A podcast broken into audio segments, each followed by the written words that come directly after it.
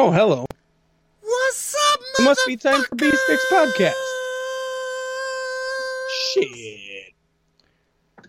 I was just getting ready to play some Fortnite, and here you guys are, knocking at my door. Yeah! The fuck's up? Ready for some beef in the cell! Get the beef in the cell. About, we ain't talking about prison rape. No! There's a different beef in the cell. Different beef in a different cell. Yeah, same smell. But still all, altogether enjoyable. I mean, after the first few, you learn to just enjoy. If you don't enjoy it, it makes it worse. Just loosen the sphincter, just take it in. You know, it's gonna happen, one way or the other. So you just let it happen. You heard it right here, folks. Beef Sticks Podcast. We condone prison rape.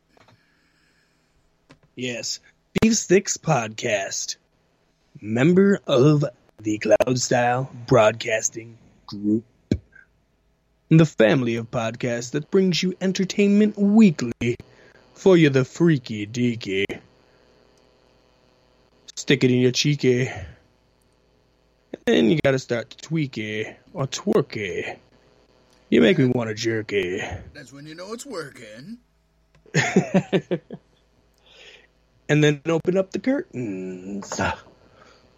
And let Yeah. all the skirts in. Make it so it's hurting. Get your ass splurting when you're working. Oh my gosh. All right, we're just jerking here, folks. And I and I do not The curtain jerk. for that. I don't Man, have we got a show for you guys tonight. We are so completely prepared. It's going to be amazing. I mean, did you guys watch Hell in a Cell? Did you see it? What are your thoughts? Let us know in the comments.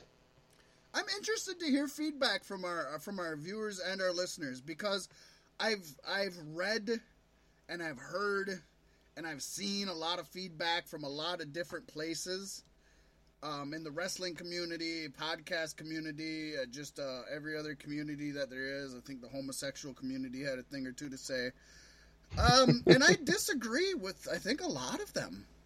And and just from the little bit we, we spoke beforehand, I think you and I are almost on the same page about some of the stuff. But we'll get into that. We'll get into that. First off, um, let's give a little love and a little appreciation to those people who who love and appreciate us by by giving us their sponsorship. Yes. Do you ever look at your car and say, God damn it, the thing is so plain and boring. Looks fucking I need to naked. liven it up. It's naked.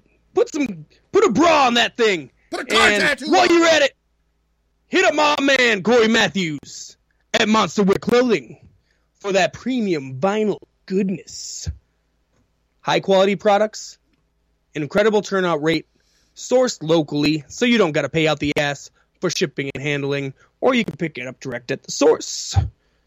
Not only do they do decals for your car and your walls and your television sets and whatever kids are putting things on these days. I mean, they don't got CD players anymore, so I don't know where you really put them anymore. I put my thing on your mom's head and you went just like that. Okay. Okay. but they also do custom hockey masks, painted masterfully, top of the line. T shirts, great quality products. Brought to you by Monster Wear Clothing. You know, talking about slapping my dick on your mom's head makes me think of one of my favorite rap verses of all time. it's Snoop Dogg, and he says, Baby was a virgin. That's what she said. So I gave her some Hennessy. She gave me some head. I fucked her on the floor so I won't mess up my bed. The little half dead put his dick on her head. That's just one of my favorite lines. That's And- so great. and it's not poetic and it's not like uh, um, um, it's not justice and it's not like exploring the troublesome of the streets but it's fucking fun and every It's now and then you fucking need some fucking fun sorry i didn't mean to, to, to step on your, your your go ahead Sell No, some that's shit. it. sell some shit That's it. Not Shill some that- shit. But we also we also have a Patreon, folks. If you want to uh, be a part of the Cloud Style family, but don't feel like coming and hanging out at either of the home studios, you can do that by going to Patreon and going to Cloud Style Broadcasting. It's uh, patreon.com. Right. Live streaming video and podcast is too mainstream for some people. You gotta go underground. You want to get that premium content. You go to our Patreon page and sign up today. You can be a member for as low as one dollar, and as many as five, but no more than that. We're not You can greedy. do a lot more than that, baby.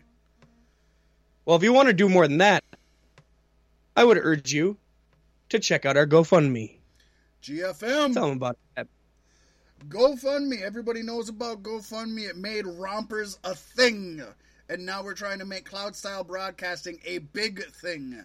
Not like my thing, but a big thing. And so uh, go over to GoFundMe and go look for Cloud Style Broadcasting, those three words. You can help us out. We are going to invest in equipment. We are going to invest in product. We are going to invest in uh, various merchandise that we can give away at live events. You like this? You like this logo over here on the new B Sticks podcast live stream video? You could get that on a T-shirt as long as you're funding the product. Check it out. And if nothing else, just come and listen to us. We're on YouTube. We have live streaming, or you can check us out afterwards on YouTube. It's Beef Sticks Podcast. Go ahead and check out the Facebook page, Beef Sticks Podcast on Facebook. We have a Twitter account. It is Beef Sticks CSB. CSB.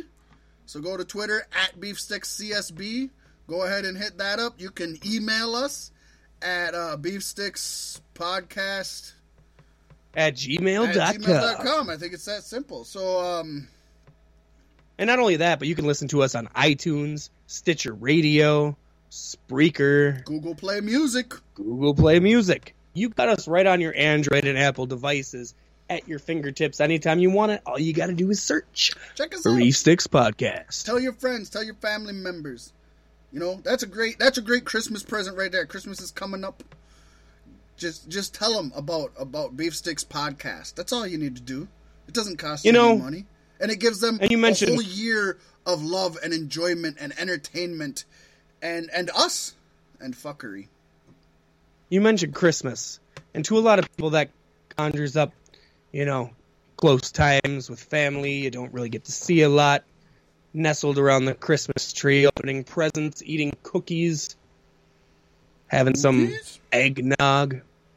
But when I think about Christmas, I think about Holoblaze. All ablaze! Man, and this year is going to be insane. But I don't even want to get into Holoblaze because Holoblaze isn't the closest thing coming up. No, No, no, no. You know what comes to mind when you think of holidays like Christmas? Thanksgiving, What about Thanksgiving? and we got that for your ass too. Cloud Style Broadcasting and 1812 Records present Welcome Taken, a throwback Thanksgiving. One night! One where the past comes back to life and you get to re-witness some of the most amazing acts in Minnesota's hip hop history. This is going to be one hell of a show. I plan on releasing the full lineup this weekend, but uh, we've got the entire 1812 records back together for one night before they retire the tank for good. I'm talking Big H, Slim Chances, Ashley, TK, and the Minnesota Menace. It's gonna be the I I, I love when these guys put on shows. Oh yeah, we can't forget Zero, the newest member of 1812 Records and longtime friend of the Northern Lights. Zero is coming in from Ohio. Zero is coming in for one time only. Zero. For one time only. One, zero. Ten. Ten. Ten. Ten. I'm telling you, folks, you don't want to miss this because Zero's been doing big shit on the on the East Coast, and now he's in Ohio, and they've been doing lots of stuff as well. But Zero himself is coming to an end soon, so this will be the last time Minnesota gets to see Zero. and that's fantastic. He hasn't been here for seven years. He hasn't put on a show here in that long. Really excited to have him back. And uh, of course, we got the Northern Lights. We're going to say fuck it, throw all shit to the wind, and we're going to do a completely classic Northern Lights set. All the old hits, the songs you haven't heard for years, and you're like, why don't you guys play those anymore? And I'm like, because all we have is album quality tracks. Well, we're like, fuck it. It's one night. We're gonna do it. We're gonna do it right. Shit faced nightlife. Fucking. We're gonna have some surprises for you in this set. So uh, come on out and check it out. it's too new almost. It's too new almost. We'll see. You never know. You never know what'll happen at a cloud style broadcasting event, ladies and gentlemen. It's like a WWE house show. Who knew? Who knew? So yeah, come check us out. Welcome Taken, a throwback Thanksgiving brought to you by 1812 Records and Cloud Style Broadcasting. Saturday, November 11th at Club Underground, downtown Minneapolis. Tickets are $5. Flat rate. Come get them. Cloud Style Broadcasting, bringing you the best in podcast and entertainment. Cloud Style's blowing the fuck up! And I like it. I love it. And I want some more of it. And we're gonna give you more. We're gonna give you more. We're only 11 minutes into this fucking shit. I ain't gonna call it quits now. and we started on time. How the fuck did we start on time?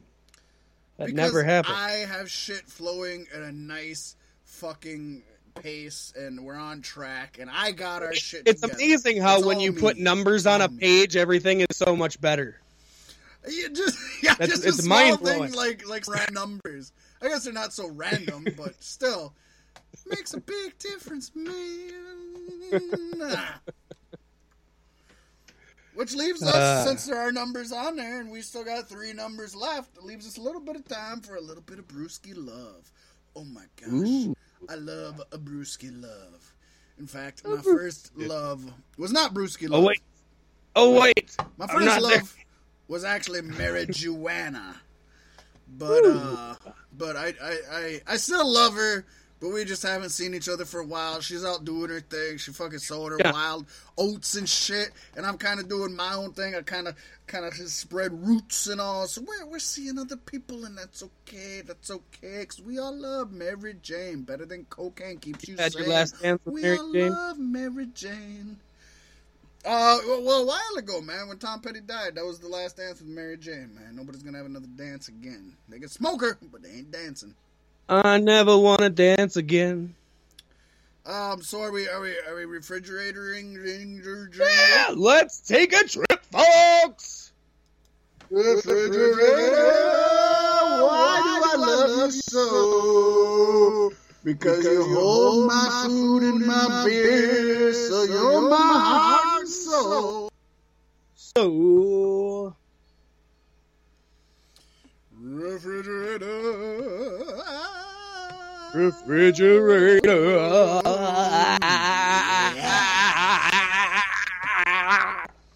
The fuck you drinking on tonight, Fat Mac? Man, we've been going for a while. I'm gonna crack a new one. I'm gonna crack a new one. This one's empty. Crack a new one. I'm gonna crack a I'm new about to one. have to crack a new one myself. Um, tis the season, as it would seem. It is October 12th. Uh, last show I was gonna do it, and I said, nah, it's too early into the month to bust it out. But I'm busting it out now. I got, oh shit, nobody knows. I got Leinenkugel's Oktoberfest. Um, There you go. any Oktoberfest will do. They're all pretty similar. Schell's might have my favorite Oktoberfest, but I did a lot of Schell's in the past few shows because I got that sampler pack. So I didn't want to overdo Schell's, and I wanted to show some love to everybody. And you know what? There's not there's not a lot of things uh, that, that that that promote Native Americans. You got Land O'Lakes butter. That's about fucking it. Hell, the initials are LOL. That's a fucking joke. Uh, what else do you got, man? You got you got the Washington Redskins that suck at football. So you don't got much, but we got Leinenkugel's. We got Leinenkugel's, and they got a good Oktoberfest beer here. Of course, uh, if you folks know Oktoberfest, you know what you're getting yourself into. It's a German style beer. It's heavy. Um, it, it's it's somewhat dark. It's got an earthy flavor to it. Um, Kugels is actually I, I, give it credit. Um, a lot of Oktoberfests oh, yeah. are really heavy, and uh, uh, this one isn't quite as heavy, which I like, especially when I got two hours to drink it in, and I tend to drink a lot when I'm doing my two hour show and then I don't want to feel right. bloated afterwards, and then I can't sleep. It's like, oh my gosh, there's a baby in my belly, and then the alien comes out like an alien. Like, then, the, then the fucking uh, face, the face eaters, and the face biters, and the face sitters. Um, yeah. No, Leinenkugel's got some really good Oktoberfest. It gives you what you're looking for, but it almost feels it almost feels like a, a light Oktoberfest without losing any flavor. It's it's just not quite as heavy. Um, this may be the first time I've had Leinenkugel's Oktoberfest. Uh, I doubt it. I, I frequent Oktoberfest through the month. But, um, recommend it. Recommend it, folks. What you got, man? Man, the beer I got ain't nobody had before. The shit is so rare, you can only find it in the Rocky Mountains. And of course, I'm talking about Coors Light. Because I thought about buying pumpkin shandy and I'm like, I could buy a whole shit ton of this beer and be drinking beer all week. And I wanted to have something for Hell in a Cell, and I wanted to have something that would last me through the show and beyond. And it was cheap, and I'm cheap. Well, and you know what they you know what they say. Pumpkin shandy's fine and dandies, but Coors is cooler. I don't think anybody's ever said that, but well, now somebody now somebody can say that. Yeah, now somebody can say you. And now we can say. hashtag it. uh, yeah, you got. I mean, I, I always try to make sure I got beer around for a pay per view, man, because you have to.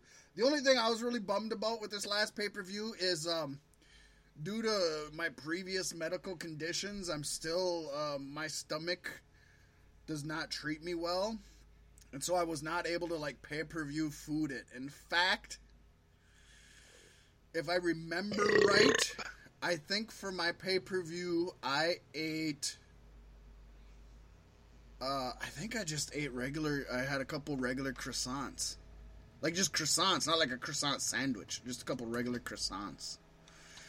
Uh, pathetic, pathetic. But those are the breaks, man. I'm still, I'm still getting back. Breaks. Bring it up, bring it up, bring it down. Um, I was going to cover that whole song at one point in my life. I have memorized every word of it so I could cover it. I just never have. I covered your whole mom. I mean, your mom's whole. Okay. I'm really dogging on your mom today. What's that about, man? I don't know. You've met the lady. She's she's a kind lady. uh, very well, man. I've seen her get mad too. I bet you she could whoop a shoe. I ain't seen it yet, but I bet she could whoop a shoe like whap motherfucker.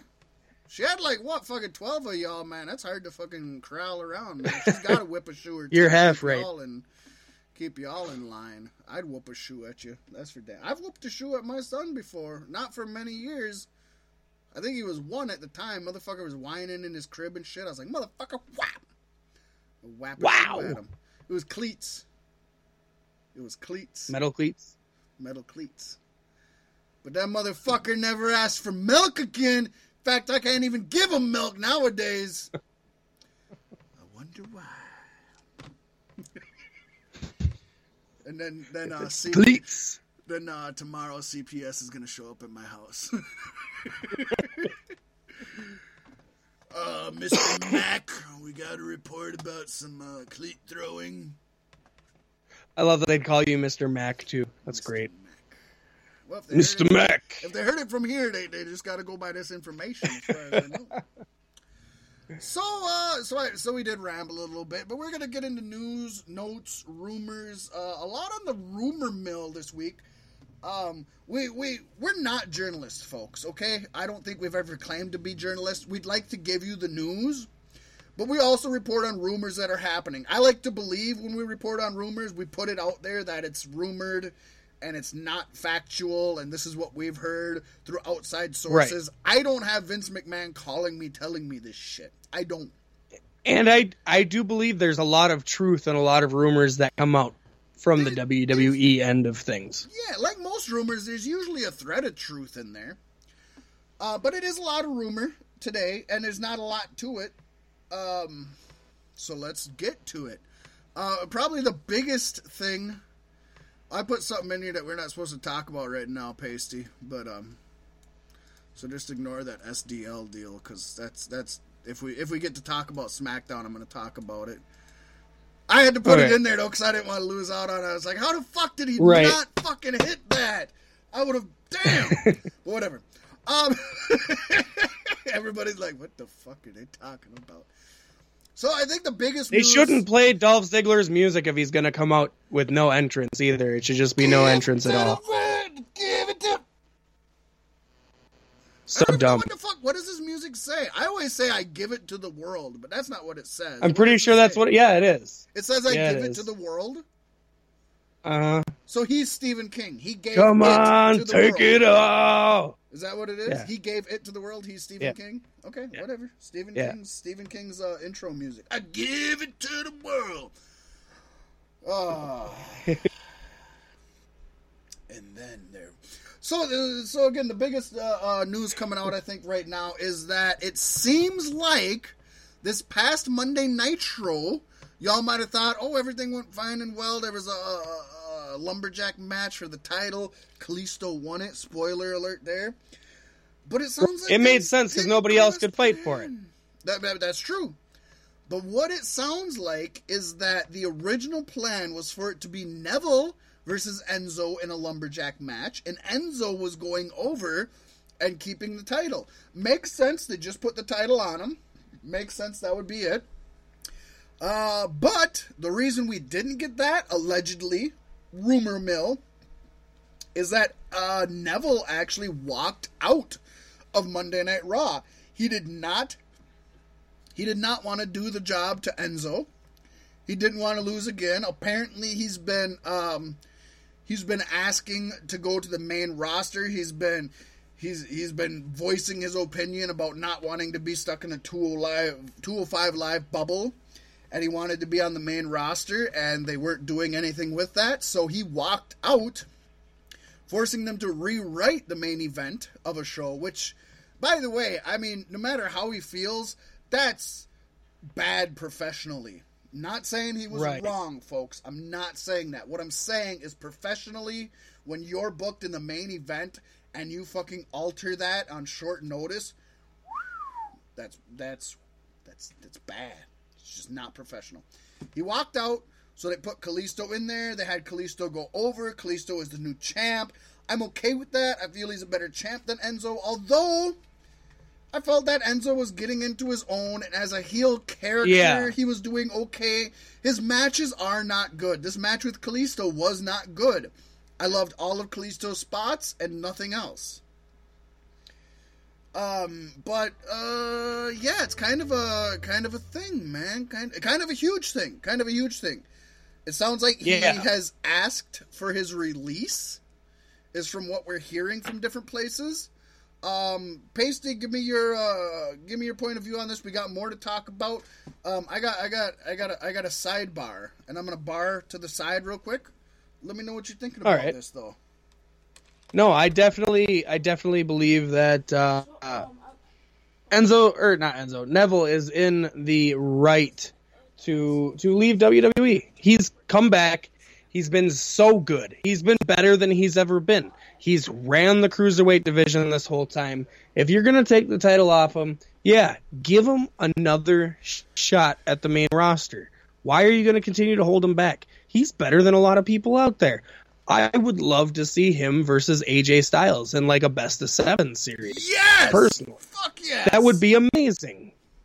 Could you imagine? No? Neville, in, in my eyes, yeah, no, walking out, being the main event is probably not the best thing in the world to do. But, you know, it, it- through through Neville's perspective, WWE's changed shit on him last minute all the time. Yeah, WWE changes shit on everybody last minute, so Right. you do have that. So for him, agree I could see where his mentality would be like, no, fuck you. now, him walking out on his contract, I, I feel like he's going to have a much harder time getting out of it they're gonna hold on to him. They might even Rey Mysterio him or or try the to. way he did it, I could see them just Yeah. Mm. fucking with him and holding him as long as they can, and not having him on TV, not having him do nothing, just fucking dangling Right. him by his goddamn feet as if he was halfway through a fucking red arrow and froze. Yeah. But if you're going to take the two, the cruiserweight title off of him and give any hope to the cruiserweight division ever like going further than where they're at right now, let him go to the main roster. That's all you had to do. Yeah, you don't have to give him the world title. Put him in the U.S. and IC title picture. He doesn't even have to Like win I said, right a away. best of seven series with AJ Styles would be fucking amazing. I mean, could you imagine how much media they'd get on that? How many people would be talking about that? The ratings pops for that. You could put out a DVD of just those seven fucking matches because you know it'd go seven. Right. You know it would. And 205 Live, you'd see results from that as well. Because people would be like, holy shit, what have I been missing from Neville? And they'll Yeah. go back and at least rewatch the old stuff. They'd be like, "This is the former cruiserweight champion who's given us these amazing matches on Raw or on yeah on Yeah. Raw, presumably, but Raw or SmackDown, whichever." Then maybe they click over to 205 Live, and we know they're trying to get viewers on 205 Live, so this could be one way. Right. Hey, this is the, And this is knowing the that former people can come from 205 Live to the main roster gives people more reason to watch it. You know, I want to see who's going to be coming next. And gives the 205 roster a little more hope. He can't be the Yeah. only one thinking that he's being. Uh, It doesn't have to be NXT corner. where 90% of the people graduate from the program. There can be lifers on 205 Live, but you got to give them as a whole a ray of hope. You know, there, there's been talks about Conor McGregor talking to uh, Vince McMahon. He would be amazing to start out in 205 Live. Don't start him out on the main. They'll roster. never do that. Put He'll be on Monday Night Raw. Put Conor McGregor on 205 Live though. He's like what 195. I think he's a buck 95. He's he can't Yeah, be but they're much not that over smart. two. They're not give him the gonna. I don't know. You know, think of They'd put him right on Raw. Press. Think of the press you'd get for 205 Live, and it's always going to say WWE 205 Live, so you're still getting press for the main shows. Waits for the who's waiting for the storyline of Conor McGregor versus John Cena at WrestleMania. Oh, I want to see McGregor Brock. Then, well, that's gotta happen. in pro wrestling you could make it a good match. You know what I mean? It's one of those things where in in UFC it would never be a good match. Brock is murdering him. But in pro wrestling you could make it a good match. I think. Maybe not, but I I think. Uh so um so like like we said this is rumor. But we got more on this rumor. We got we got stuff to back this up. It's not just oh we heard this and this and this and we seen the pay per view. Uh, Pasty, if you want to start getting some pictures ready, um, we're gonna bring up some topics coming up here. Let me know when you're ready. Um, Well, let's shoot. So um, the Young Bucks actually tweeted Neville a picture of a, a Bullet Club shirt, uh, implying, "Hey man, you want to join the Bullet Club? Fucking, we're here, man. We're here for you. It's cool." And uh, Marty Scurll followed the fun on Twitter, tweeting uh, Neville saying, "Hey, I still need a New Japan Pro Wrestling Junior Tag Team partner." Because for those of you who don't watch New Japan Pro Wrestling, they have a Juniors Tag Division, which would be your Cruiserweight Tag Division. But in New Japan, Cruiserweight is actually like uh it's lauded, it's applauded, and it's heralded. It's not like looked at something bad. In fact, last year they had a Best of the Super Juniors tournament, and I think the the match on there was the most talked about wrestling match of the time, and that was Ricochet versus Will Ospreay. And I think that got more news coverage than anything else. And that's their that's their cruiserweight division. They're called juniors. To me, cruiserweight sounds better than juniors. Junior just sounds Yeah. like you're degrading somebody. But that's our English translation to it, and I'm sure in Japan it's something badass. You know what I mean? It's like Tiger Lake. They're not big like ape. They're Tiger Lake. I don't know. Japan, Japanese have ways of making shit fucking seem cool. That's just how they do shit, man. Watch an anime sometime and watch the Japanese uh, dub, or I mean the Japanese um, subtitles, and then watch it back in the English dub, and you lose a lot. It's like Mhm. Jap subs. Way to go. Are we ready on the picks? Yeah, we are. All right. So another thing That's actually a big fucking deal. So uh, apparently there was uh, apparently there was there was heat. There was heat on Neville, and this might be one of the. No, no, no, no, no, no, no. Sorry, I'm mixing my stories up, Loke. I'm mixing my Jimmy Jacobs story up with my Neville story. Yes, you are, sir. Which which picks do you have ready? The Jimmy Jacobs one? Yeah, you didn't send me the Neville one. I, I didn't have any for Neville. I was I was mixing get- stories, folks. This happens. We're live. The shit happens. You got to deal with it. I'm sorry.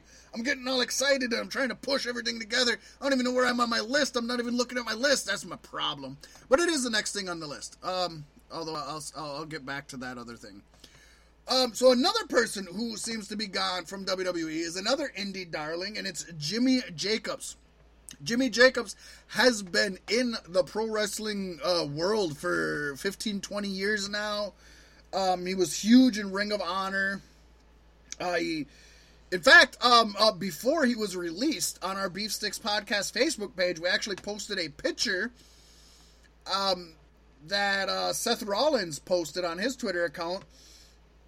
It was a picture from 2007 of Jimmy Jacobs and Tyler Black at the time. That was his name in Ring of Honor together. And then they reposted a picture from 2017 of Jimmy Jacobs and Seth Rollins in the exact same poses. And uh, and it's funny, it's hilarious, it's it's it's heartwarming, it's cute, whatever. I didn't even know Jimmy Jacobs was getting fired at the time. I don't think Seth did either. But apparently Jimmy Jacobs got let go to give you some more backstory, uh, Jimmy has been a writer in WWE since 2015. Among a lot of other things, he actually came up with the list of Jericho. That comes from Chris Jericho himself. Jimmy Jacobs was the guy that came up with that. One of the biggest gimmicks of last year. I loved it. oh yeah. He came up with the list of Jericho, and he was also in charge of the Goldberg storyline last year, which was a huge storyline. And I know he wrote most of Goldberg's promos. Um, a lot of those promos weren't great, but folks don't hold Jimmy accountable for that. Goldberg still has to say the shit. And when he's busting his head on doors and getting a concussion beforehand, he's fucking up a lot of people's work. so don't hold that against Jimmy. But he's been on the writing team for quite a while. Uh, a lot of people, everybody seems to love him. He's got a good, uh, he's got a mind for the wrestling business. He was let go. Now the reason for it has not been officially stated, but there was major heat on him. This is where I was fucking talking about Neville, but it's actually Jimmy, and I got my damn wires crossed, and we're getting back into here. uh, he actually posted an image on Twitter of him with some of his friends. Yes. Not a big deal. Good. His friends were from a different wrestling organization. Again, not a big deal. But the picture he took happened to be at the time that these friends were invading WWE Raw. Uh, for those of you who listened to us last week, you heard about the uh, Bullet Club invasion. So the Young Bucks, uh, Marty Scurll, Cody Rhodes, Brandi Rhodes, uh, uh, Page, Adam Page, they all invaded WWE. They came there. They they wanted to get the umbrella back that um, Gallagher stole from Marty Scurll. They wanted to get Cody's last name back. They wanted Rhodes. They wanted to get Hangman Page revenge because he was kidnapped by a goon. And they wanted to get the uh, back for the Young Bucks. So Jimmy Jacobs has been friends with them forever, going back to the Ring of Honor times. And um, and he took a picture with all of them. They were there. They said their hellos. He took a picture with them. He posted it on uh, social media. I'll, I'll agree. Hindsight being 2020, probably not the best idea, considering how we know Vince McMahon is pretty fucking petty, even though people say he's not. We, I believe he is. I mean, if you if you look at the picture and you look at Jimmy Jacobs' eyes, he was clearly trying to take a picture of the grandfather walking behind him, Oh and yeah, the Bullet Club just happened to jump in the picture. they bombed. That's all that happened. They Look at the look of concern on his face. They totally photobombed. I agree with you. It's- Yeah. Uh huh. He's the victim here. He's the victim. He is. So, uh, so you can see the picture there. That's the picture that we're talking about. So that adds a little credibility to the story. You could see why Vince McMahon and or WWE Entertainment as a as an entity would be upset about that. Especially considering what we talked about, how shortly after that the Bucks got a cease and desist order from using the Turkish Wolf, and, and it, it seems like they were really upset about the invasion angle. But this goes a step further. We got even more reason to believe this is very legitimate. Um, Jimmy Jacobs has opened his own store at Pro Wrestling Tees. Now, WWE wrestlers do not go through uh, Pro Wrestling Tees which is a is the largest pro wrestling t-shirt sh- pro wrestling merchandise store outside outside of WWEshop.com. Uh, most WWE personalities will go through WWEshop.com.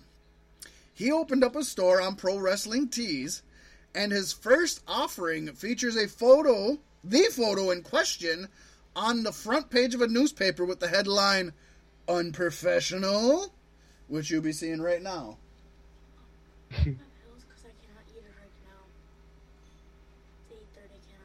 the headline on this shirt, or the sub headline on this shirt, is priceless as well. The zombie princess to make anticipated return. In reference to uh,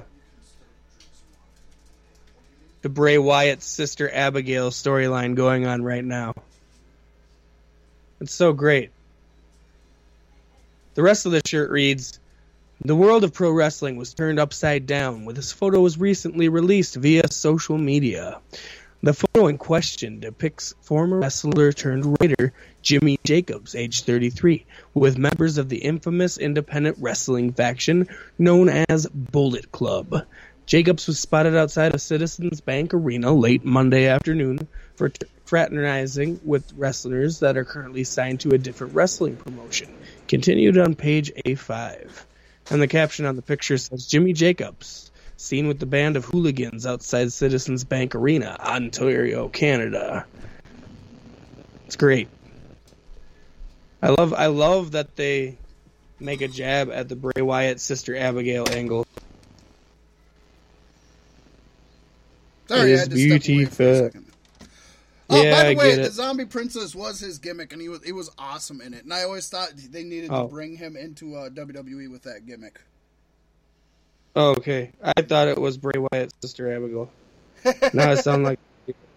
Oh no no no no no! He was uh he used to go around uh in in like a skirt and goth clothing and all that. He didn't paint his face or nothing like that, but he was the zombie princess back then. Um, some great matches with CM Punk back in the day. Um, Jimmy Rave, uh, I mean, Everett, Samoa Joe, uh, he was huge in it. Well, no, he wasn't huge in Ring of Honor, but he was always an upper mid card guy in Ring of Honor. Uh, but it does play into the whole Sister Abigail thing, also. You know what I mean? Yeah. Sorry, I didn't mean to escape on you. I got, I got, I got issues floating. Issues floating. Floating, floating issues. issues. Floating issues, brother. Oh yeah, you know what I'm talking about. Oh, yeah. It's the madness. Freak out. Yeah. How much uh, acid do you think he ate? Uh, I don't know about the acid, man, but the cocaine had to have been flowing a plenty. I mean, just had to have been flowing a plenty. I don't know. Some of those gimmicks, though, the ones that got intergalactic, a lot of like Warriors gimmicks too. I'm like, they must have had some good L. Yeah, you, you gotta wonder. I mean, was he always just fucked up? Like it didn't even have to do with the drugs, or was it all the drugs that turned him that fucked up years later? Right. Because I'm still not gonna suck the dick of his ghost, man. The Warrior was not a great person and was pretty had a lot of issues. Um, Huge part of my childhood. He wasn't. And I loved. He wasn't that great matches. a wrestler. Either. No, he was a horrible wrestler. Um, I did love him versus Hulk Hogan. That the, the IC title versus the World Heavyweight title was awesome. Him versus Macho Man Randy Savage at WrestleMania was awesome. He had some really good matches. Um, one of my favorite uh, uh, uh, feuds back then was him and Papa Shango. mainly because I loved Papa Shango so much. But then I was always a Warrior fan, and Papa Shango made him throw up with a voodoo curse. He got sick and blah blah blah, and it was like. That's always one of my favorite '80s wrestling memories. Papa Shango putting the curse on the Warrior and Warrior throwing up everywhere. Uh, but yeah, I'm not gonna suck the dick of his ghost, man. He was he was not a great person. He was not a great wrestler, and um, whether the drugs did it or he's just born that way, the motherfucker had mental problems. Just gonna say that. I'm just gonna put that out there. Put it for, right out there. sorry for putting that out. No, there. he clearly did. He clearly did. clearly, despite how many Clearly awards they want to fucking give him and, and other people in his name. Uh, we Despite to- how many award-winning podcast hosts named after his love of Slim Jims. We still talking about Warrior. Or we talking about Macho Man. Oh, Macho. Well, we're talking about both of them. Well, I don't think Macho had mental problems. He might have had drug. I think he had drug problems. I don't think he had mental problems. I think he was a down to earth, uh, well thought out guy. Uh, misstep on the rap album. That was a misstep. I love that album. He wanted to call out Hulk Hogan one way or the other, and he did it. that was his medium of choice. He wasn't wrestling anymore. Might as well put out a rap album. Oh, one last thing of news that I want to get to before I don't even know if we've fucking decided on a Jerry of the week. It's a tough Uh, call. We thought we thought we were There's were really fucking- nobody who deserves it. we honestly thought we were more prepared than we actually were. Uh, fucking surprise on us. No, no, this is another uh, big thing, uh, and it goes into. Uh, I mean, it's it's a great time right now to be a wrestling fan. You got New Japan Pro Wrestling, you got Ring of Honor. Uh, uh, quick plug, real quick. Ring of Honor's Global Wars i pay per view is this Sunday. Check it out. It's going to be great. Um, I recently found out, and I'm going to check it out on my smart TV because I think I might actually have it on my smart TV. But the uh, I believe it's called Fight TV app. I believe it is Fight TV app. If you have the Fight TV app, this is going to be aired free on that app. Uh, and that app is a free app. It's not like the WWE Network or nothing. So if you want to watch this, Okay, I was gonna say that's not very free. if And you, you have to pay gotta- for the app. and you got a uh, you got an iPad or if you can um if you can cast to your TV from your device or something, get the the Fight TV app. Watch Global Wars Ring of Honor pay per view. I also found out apparently they they air Ring of Honor's weekly show, um the hour before Monday Night Raw. So six o'clock p.m. Central Time, which would be uh seven o'clock p.m. Eastern time, and then the the rest of y'all can just convert to your own time. Uh, Ring of Honor is on that Fight TV And nobody got time for that. app um, for an hour. Um, they have an hour long show. Uh, I believe I have Fight TV on my cast, uh, my smart TV, so I'm going to look that up. If I do, I'm going to start catching uh, the weekly Ring of Honor shows. But I am going to check out this Hell yeah. Global Wars uh, pay-per-view, and I, I suggest everybody else does it too. Um, uh, Ring of Honor with the more the more WWE takes from them, and by that I mean their wrestlers, the more they seem to step up, and by they're adding better storylines, and of course the in-ring action is always fucking amazing. And now is kind of a unique time for Ring of Honor because not only do they have the up and coming young guys, and not only do they have the working relationship with New Japan Pro Wrestling, which gives them the Young Bucks and Kenny Omega also, but they have veterans there right now. Like um, they have Bully Ray, who is Bubba Ray in WWE. They got your Christopher Daniels, who's been there forever, and they have your Frankie Kazarians, who have been there forever. The Briscoes, who have been there forever. So it's a nice little mix of the up and coming new guys who will probably get signed to WWE in a few years, and some veterans that are just holding down the fucking fort my quick plug there, but that that that ties into this because again, it's a great time to be a wrestling fan with all the options you have, and you don't have to be married to WWE. Billy Corgan actually had an interview on uh, the Busted Open show on Sirius XM Radio. And he had a few updates on the NWA. If you've been listening to the Beefsticks podcast for a while, or if you just follow pro wrestling news, quite a while ago, Billy Corgan purchased the rights to the NWA name and licensing. He didn't get the uh, media library, so he doesn't have the old NWA shows.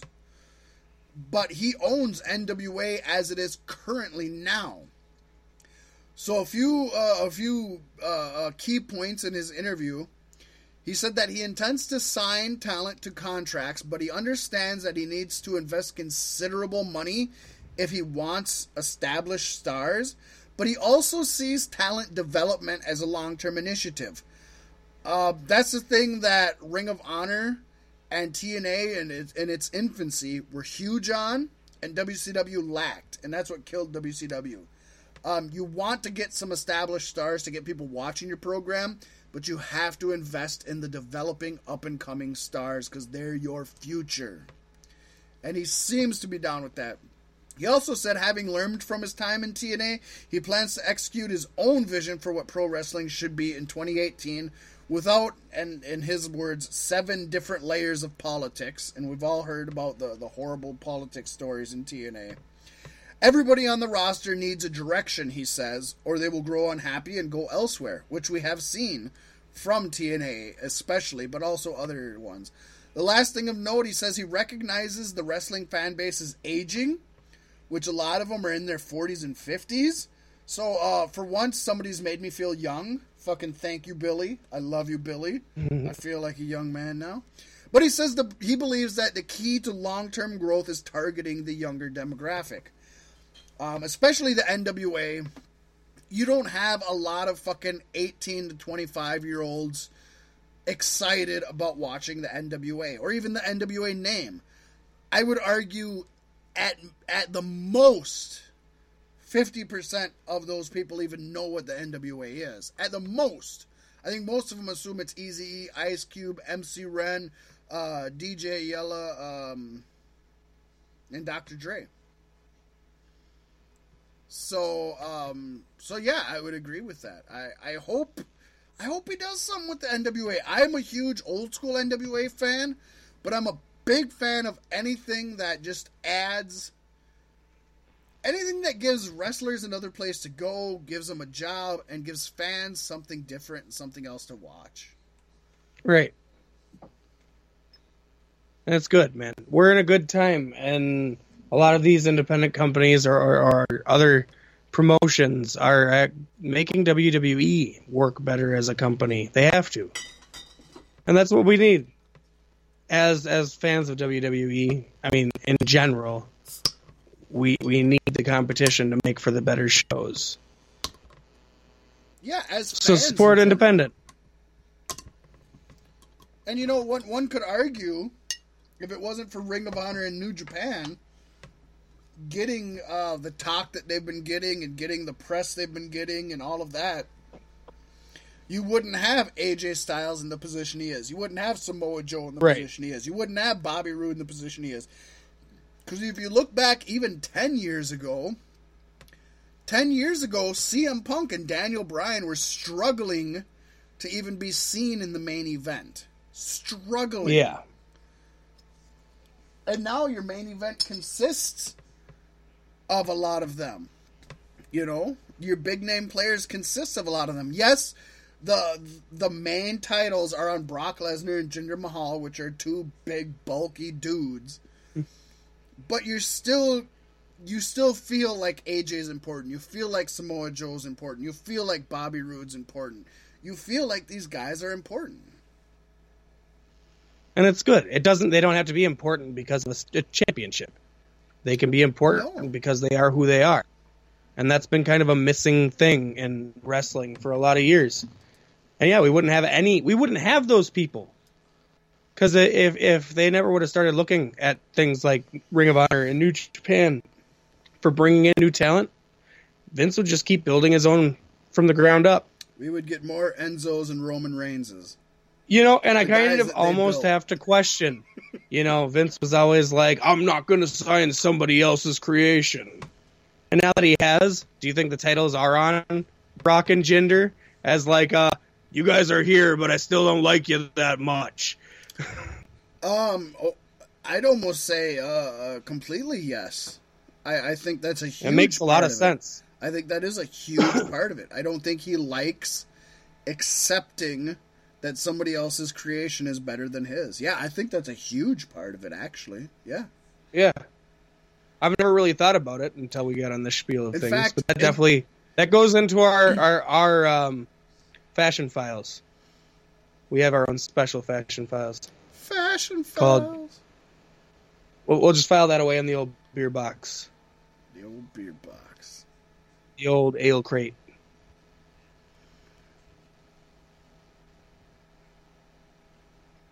I don't know But if yeah, I'm supposed to go that's- somewhere with that or what. Just more so the the yeah Vince and his place of power. Can't Huge. stand it. No, I, I agree. I think I think he is, and I could be completely. But he let Kevin wrong. Owens headbutt I- him, and so he's like he's not spiteful about it. He's like, you guys can be great, just be great, I think, and but I, you can't have these titles. One thing that we one thing we've learned about Vince over time is that the bottom line is money. If he can Yeah. make money off you, he's going to use you. He brought in Bruno Sammartino. He brought in Bret Hart. He brought in uh, um, the the Warrior. He's brought in everybody who you would say no, Vince won't bring that guy in. Um, he brought in Eric Bischoff. You know, I mean, he's brought in everybody, and I think that what we've learned is money is the most important thing. So he has put the title on Brock, who I would argue is actually money. But let's let's just let's just go with this argument real quick. But he's not on TV all the time. But you're seeing Kevin Owens in a prominent position because Vince knows Right. I can make money off of Kevin Owens. I didn't create him.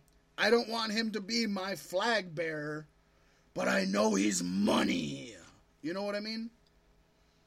Yeah, I and I give him credit for that. As a businessman, I think that is usually his bottom line. I I do believe the man is super petty and does some super petty things, but I also think that he's willing to put his pettiness aside when it means big money for himself.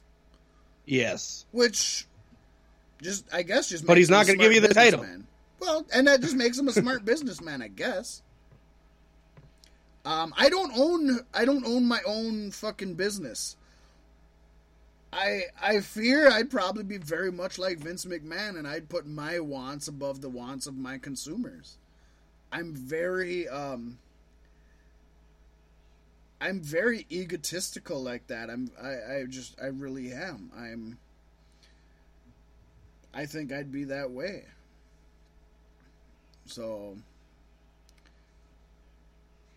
I'm a confident motherfucker. I'm I'm that's who I am. I feel like I'd be like that.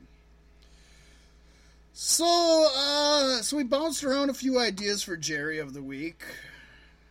Do we think I mean do we think we skipped Jerry of the week cuz nobody was a was that bad? I do- I do think so. People people need to step up to the plate and try a little harder. Yeah, come on motherfuckers. Can't No, give out this this thing to anyone. I think it's beautiful that in the wrestling community we can't even find a Jerry this week. That's a good thing. That's a positive. That Yes. means people are doing the right thing. There were a couple. There were a couple that we thought about, but it was mainly because we were grasping at straws. It's like, well, we didn't like this, so we could say it's Jerry of the week. But to me, they weren't Jerry worthy negatives. Right, right. A Jerry worthy m- moment has to be has to be big and bold and stupid. We have to keep the integrity of our Jerry of the week. or in integrity, unintegrity, disintegrity. What's the word? Any English majors listening to this show right now, what is the word Fat Mac is looking for? The opposite of integrity. Is it disintegrity, unintegrity, inintegrity, or is it a different word altogether, like dumb fuck or, or good fuck or whatever? Let us know. Let us know in the live stream comments. So Join the show. Uh, Get a shout us- Yes, we will definitely shout. And, we're, and, I, and I'm out. I'm out of the closet, baby. fully homo right here. Um, I will eat pussy though. I mean, for free. If you come to my door and say, "Hey, will you lick my pussy?" I mean, as long as there ain't no uh, bugs on them nuts, I'm down. As long as she ain't got a haunted netting.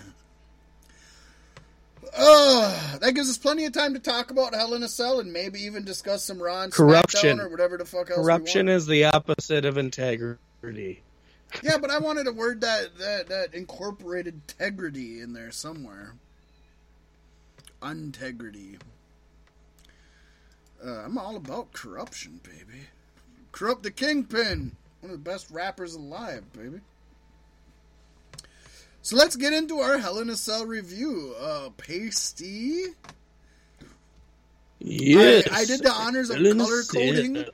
Color coding our uh, thing. Uh, yellow is who I uh, uh, uh, predicted would win. Blue is who you predicted would win, and green is is was Green? us both agreeing. Because when you mix yellow and blue, you get green. you're a fucking genius, dude. You, I mean, you belong you belong in Harvard teaching a class.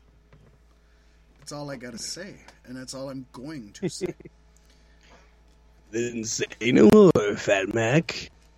Man, this Hell in a Cell. I, I can't even remember last time I've seen a Hell in a Cell this good. Um, and, and going back to what we originally, uh, what we talked about last week, um, at least they actually made both Hell in a Cell matches worthy of a Hell in a Cell. They built them up to where it was like, okay, I understand that this is blowing off a big feud. Where a lot of years it's just, let's just throw them together because it's October, so you just you have a Hell in a Cell match for no reason. And to me, that's stupid. It just devalues Hell in a Cell. I still think having it once a year devalues it. And this year we had th- at least three. This year we had one at WrestleMania and two at Hell in a Cell, right? Yeah. So I mean that does devalue it a lot. But I would say all three of those, especially the two here, were big blow-offs to storylines that needed conclusions. Um, Very worthy. the the WrestleMania one they fucked up by making it a uh, what was it? Shane. If Shane wins, he gets control of of, Yep. of SmackDown, and then he lost, and Vince was like, "Yeah, but you still get it because we didn't fucking think much farther than this."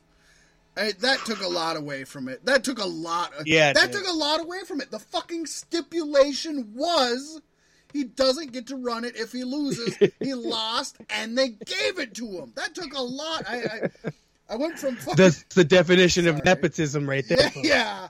I went from being fucking. I, I don't want to bring this back up because this isn't what we're talking about. So um, it's important. What? Oh, can you, can you use internet or take it from here? What does that mean? Like, you don't take internet thing, but it's gonna go on that. Is it still on there or no? It's not in there. Okay, I'm making sure. Okay. Sorry, folks. I got I got floaters. around here. Okay. Sorry, I don't mean to float. Um, and that's good because it got me off of my fucking soapbox that I was preaching on. Uh, you run us down, Pasty, and then let's talk about what we got and who who voted for what and why we think what was where. All right. So in the pre-show, we had Chad Gable and Shelton Benjamin defeating the Hype Bros. If you ain't hype, you ain't a bro. And I didn't pay too much attention. I As soon as we went into it, I'm like, I picked Hype Bros. Why am I so wrong? I didn't even. But it was too late to change To be honest, I, I didn't even see it. I um. I don't remember what I was doing, but I wasn't watching that. Um, I will say, even though I was right about the new American Alpha winning, I was wrong about this being this the the kind of payoff of the Hype Brothers splitting, because not only did they not split at the pay per view, but they didn't split at SmackDown either. Um, although they did take the pin at SmackDown, so again, that might be part of them doing it. But I, I, I will say I, I was wrong about that. I thought this was where they were going to split up, and uh, they haven't. I was wrong about that. No, I was I was right about who won, but I was wrong. it'll happen. They're just gonna drag it out like people care. That's what they're gonna do. You know, I, I honestly think they just don't know what they're going to do with either one of them after they split them up. So they're like, we know we're splitting them up, so let's just keep it in the air, but let's not Trade him to get Neville back. Fire the two of them and bring Neville to the main roster. I'd be Boom. more than okay with that. more than okay. Fucking Zack Ryder could be an announcer. I'd rather see him than most of the announcers on the table. I like I like his personality. You know, he's cool to look at. Yeah, he could possibly be a good announcer. We haven't seen it yet, but but uh, I, he he knows how to talk. He definitely knows Right. how to talk, and he knows Yeah. how to keep you engaged. So I could see that. Uh, yeah, I don't have anything to say about this because I did not watch it. I don't even know uh, how they won. Um, actually, Yeah. yeah. I do know how they won. It was with their new, um, or not maybe not new, but with, they got a modernized version of the Doomsday device. Which, for those of you who aren't old uh, NWA fans, that was um, the Road Warriors. That was Wasn't that a neck breaker off of on, on the shoulders? it was like a bull, yeah, like a bulldog. It was a bulldog off of the shoulders. Yep. Um, and it was the old Road, Road Warriors finisher. Um, so I, I don't know. I guess I haven't watched enough of them to know if it's the exact same thing as a Doomsday device or if it was similar. But I, I did hear that's how they won. So I'm gonna say that's how they won. And I'm gonna say I like. I'm just gonna that point out right there. That. That's why they're not a great tag team. got to reuse old shit. No, you got to be like the Usos and New Day. Do shit nobody's seen. Which oh fucking way to open a show and set the bar. I'm sorry, Sam, Sheamus and Cesaro, uh-huh. but these motherfuckers Yeah. set the bar. Holy shit! I was so pissed to see that the cell was down when the show started. I was very not happy for that. So what do we got? I, I, I jumped ahead, but let's let's give the official. Uh, what what what match did we have here? This match, Or this next know. match, This was a Hell in a Cell The- match for the, the SmackDown the Tag, tag team titles. titles. It was um, the New Day defending their champions against the Usos. And the two guys representing the three New Day were Xavier Woods and Big E, the two that I said I hoped got in there. Yep, you got the bonus points there. You Oh, definitely did. I'm happy because I, I I felt they would have made the best team. I thought they were going to put Kofi in to do You something got fucking crazy. multiple sets of bonus points on this fucking pay per view. I was kind of pissed. Kind of pissed. And you know, yeah, but it didn't. It didn't feel. It still didn't feel boring and predictable. If that Right, makes sense. right. Even though I, I think I picked some of the things out, it still didn't feel boring and predictable. I said I wanted Xavier and Big E, but I thought it was going to be Kofi and Big E. So this was a surprise. This Right. wasn't predictable. And uh, tell me your Xavier's really coming into his own lately too in the ring. I don't think he's ever been as great as he is right now. I think He's always been good, but he's been better as a mouthpiece. See, I, I, I agree with an asterisk. I think he's always been this good in the ring, and WWE hasn't seen it, or Vince hasn't seen it, or whoever hasn't seen it, Oh. and they're actually letting him show it lately. Um, go back and watch old TNA matches with Consequences Creed, which is who he was, what was his name back then. He put on Mhm. show stealers all the fucking time. Watch his X Division matches. watches tag team matches. Uh, um. Oh, what was it? Uh, he had a. Okay, so um, I'm I'm spacing off on who his tag team partner was and, and, and what they were back then. But that was an awesome tag team. Just just believe me. but go ahead, tell me your thoughts on this. There's there's so much to talk about in this match alone. Oh my god. Like I said, when the cage came down, or the cage was down when the camera panned on it, I was pissed. I didn't want to see this match as the first match of the pay per view. But then it, it started, and it wasn't very long till I realized why they did it. Holy shit, was this a match?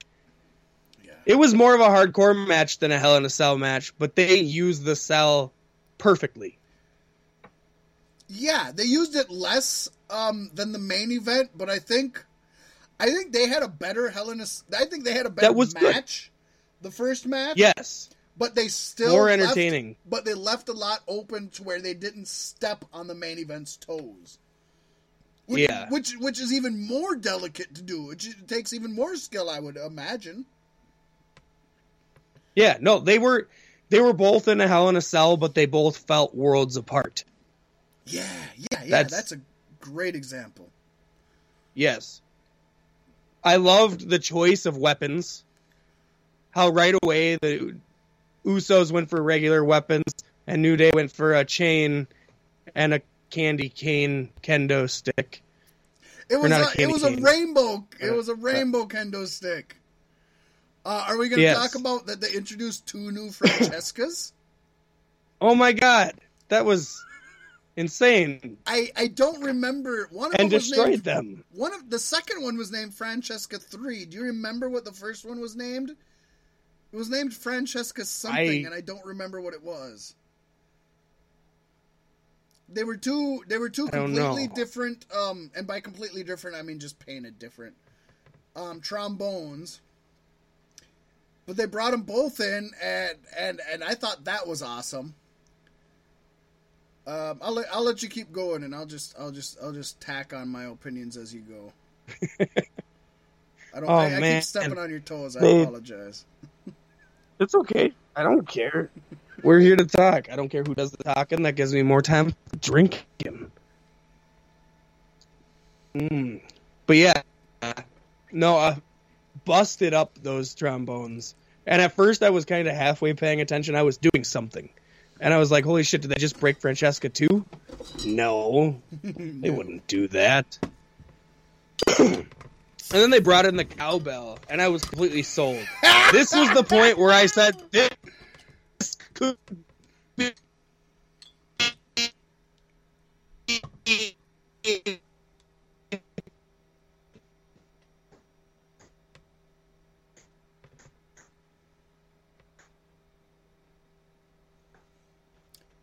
Yeah, I am really glad that you brought up the cowbell.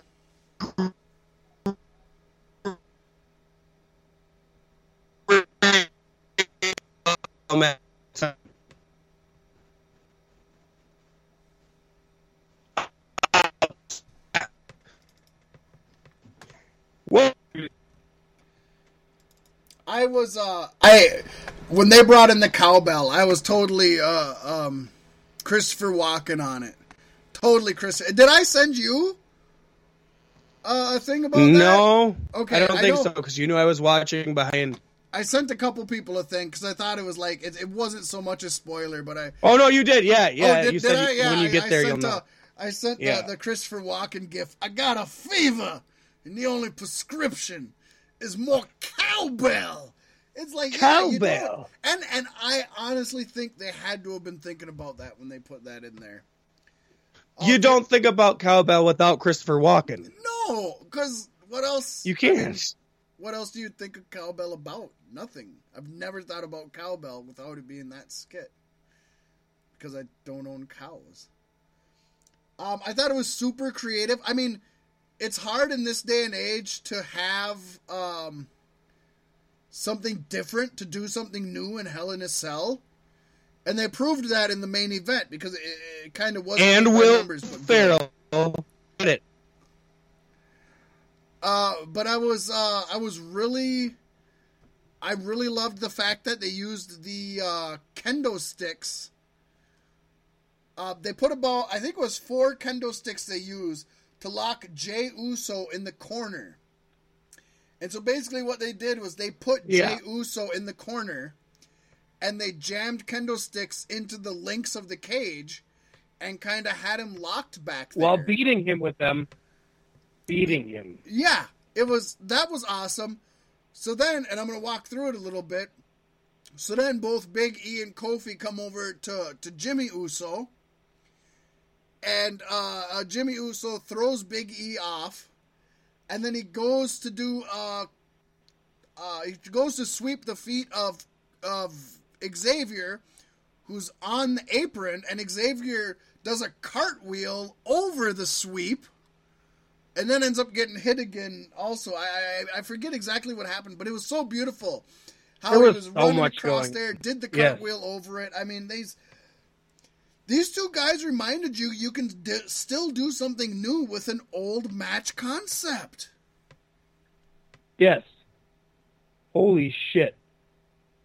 And then, and then when the, I, I, I thought that it was the end of like the, the penitentiary nod, and then the Usos pulled out the handcuffs.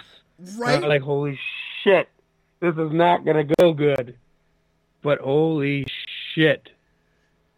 Dude, for a second, I thought that that somehow I had sat on the moat or something and I had switched over to a rerun of Roots when they were just fucking whooping Xavier with those Yes. canes when he was handcuffed to the turnbuckle. They missed out on a on a very great opportunity to show us all those welts too. I was waiting to see him and I never did. Not even on Raw. I thought about that also. I was I like, wanted you to know, them, um, my nephew, my nephew stopped I don't think- over.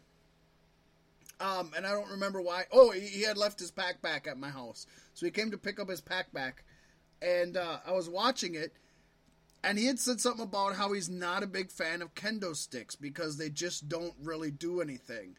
And it's like to me, I think some people maybe don't understand. Um, everything in wrestling is gimmicked to hurt you the least possible, and I don't want anybody hurt. Right. But um, it's the effect of like people see somebody getting hit with a steel chair, and they automatically think that hurts worse than a kendo stick. I think of like the bed of spikes is is the best uh, thing I can use to describe this. When you lay on a bed of spikes, you can lay on a bed of spikes without being hurt. You can even have somebody stand on you. And the reason is is that your surface area is dispersed. And so the pressure isn't in one spot, but is actually dispersed throughout the whole area of your body. So when you think of a chair shot, it hurts. But a chair shot takes up the whole uh, of your back with the whole of the chair. Now condense that into one small cane and put it in one spot on your back. I mean, there's a reason that to Right. this day some third world nations still use caning as um, as a sentence to crimes. Right. It and this is this is four or five pieces of bamboo taped together, and they snap together when they hit. So not only are you getting the impact of the pole, but it's pinching your skin, Yeah. and I think that makes it a lot worse too. Especially since they actually do tend to hit with these things. right? And just to let you know that it hurts worse than a steel chair, you see a lot more steel chair shots in wrestling than kendo stick shots. There's a reason for that. Seen a lot of kendo safe. sticks in recent years. I'm gonna say. a little more. And hey, uh, speaking of that, do you know how they started getting used in pro wrestling? No, I don't. Wrestling Actually- fact. It goes back to the mid 90s, and it can be traced back to probably ECW. Uh, my guess is maybe FMW started it. Um, that was a Japanese promotion called Frontier Martial Arts Wrestling, and they were known for doing some pretty taboo things. In fact, the uh, Cactus Jack versus Terry Funk King of the Death match. Well, that old King of the Death match tournament took place in FMW, but Cactus Jack and Terry Funk were at the finals, and it was everything. But ECW made it popular in the United States, and this was when uh Pasty, you might actually be a little too young to remember this, but there was a big a big huge uh worldwide ex- explosion over the fact that an American college student was over in Singapore and he had uh, graffitied some property there. I believe he had spray painted uh, a, a a wall or something. And his punishment for that was 20 lashes with a cane. And that's how he got punished. And in America, that was considered just, you know, brutality and, and, and savage. We fine you 20 bucks. We don't give you 20 lashes with a cane. And so it became a big debate, and it was really uh, popular at that time. That's where it became Ladies and gentlemen, this wrestling. event was so world shattering.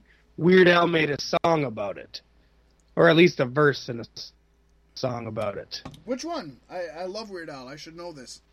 Headline news. Once there was this guy who took a trip to Singapore Yes. and brought along his spray paint. You're right. Not one of his most famous ones, but it is actually a good one.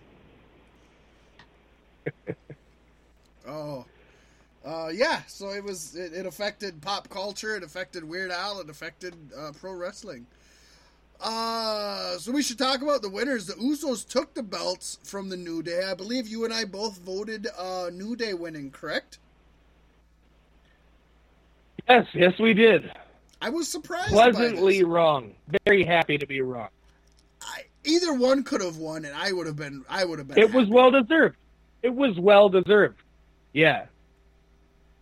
And even if you hate the Usos, you can't, can't deny that it was well deserved. right. Holy shit, that was even even just looking at it as a tag team match, a, a classic. I mean, tornado tag, but tornado tags are my favorite, and they need to have more of them anyway. Well, yeah, actually, I, I, I agree with you right there. Tornado tag is is a is a stipulation that's not used enough. They throw around stipulations like fucking crazy nowadays. Um, that tornado tag is not used enough. Um, Yeah, to the point where they have gimmick matches, and you got to tag your partner in, and it's like, what? that bothers. Like me. cage? Wasn't there cage matches or something along the line? Oh yeah, there's No, cage, cage matches matches where you have to tag the person in. yeah, it's it's just stupid. Um, I will say, um, again, this this this whole string of matches, not just this one, but this whole string of uh, this feud, really makes you look at at the Usos differently. Though, I mean, look at the Usos three, four, five Yes. years ago, and they were kind of a one note team. And I didn't. It was Yeah, like I got yeah. bored. They wa- won I a got lot, bored watching. them. But yeah, I got really, I got really dull to them too. I just didn't give a fuck.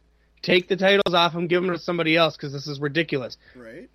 But now I'm like, greatest tag team of all time. Now I get a chubby every time I hear they're gonna have a match. I don't care if it's against the fucking hype bros. I still get a chubby. um, yeah, these guys are definitely going into the Hall of Fame, and they've they've made their mark in at least the top fifty tag teams of all time. Definitely in the top uh, twenty of the tag teams of the new era, whatever the new era might be. I don't know. Yeah. I, I just made that up, but I was definitely not very happy with the outcome on Raw or SmackDown. I knew it was um, justified, but I'm not ready See- to put it to rest. I am see I I'm of two minds. Number one, I could watch eight more of these two guys, uh, eight more matches of these two teams going against it. But I think it is time to move on. And if they were going to put the tag titles on somebody else, I mean, I just stated last week I'm not a big fan of automatic rematches. So New Day lost. They lost decisively. They lost in the Hell in a Cell, which they picked. Let the Usos move on. Right. No, it's it's good move, but I, I do hope we see more matches between them in the future. Oh, we will. Oh, we will. Um, one thing about the Usos, I'm really interested to see. I know they can't do it this year, but I'm really interested to see like a ladder match TLC with those two teams. See, the one thing about the Just those two teams, not 20 teams. is, I, oh yeah, I agree. Just those two. I think they, I think they'd come up with some really creative stuff, like they did with this in the Hell in a Right. Cell. Um, one thing about the Usos, though, I think, is they kind of got the the Bella Twins thing where, unless one is out on injury or leaves wrestling, I think they're always going to be a tag team. I can't see Jay Uso, uh, U.S. champion, or Jimmy Uso, IC Right. champion. I don't see that. right. So I, I think we got a Well, one day New Day could split up, and they could all do very Uh, well. One day New. Day Except- will split up, and and that will be the day that Xavier Woods moves on to bigger and better things. Big E probably will Do also. you think Xavier would be the one to turn on him? I think that that's the way I would go. how do you think that storyline would be? Big do you think it would be a turn on him Big E storyline? seems too obvious because he's the big brute. I think it's easier Right. to make him the sympathetic uh, hero, the sympathetic baby Make him face. Seth Rollins. Yeah, and then make and make Xavier Woods the evil dastardly heel who now has a series of matches against Big E and cheats to win every time because that's the only way he can beat Big E. You know what I mean? Until the final match where Big E whoops the shit out of him in like a Hell in a Cell or a Falls Count Anywhere or something match. Uh, a I, Francesca I on guess the real match. question here for the future is Xavier Woods going to be the next Dwayne the Rock Johnson, No. leaving from the team of this caliber, going on to have an amazing solo career. No. He's got the mic skills, not the same as the Uh, Rock. I'm not it- saying compare him. I believe Xavier could. I don't think I don't think the current WWE structure would allow him to. No.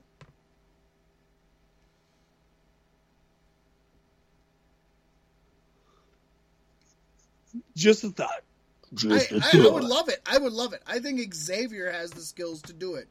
I don't think the current WWE structure would allow that. No. I, I wish he would. Because out of those three, Xavier is my guy. Uh, Big E has surprised me at how, how how great he's gotten, especially on the mic. When he started out, he was not a fucking promo guy.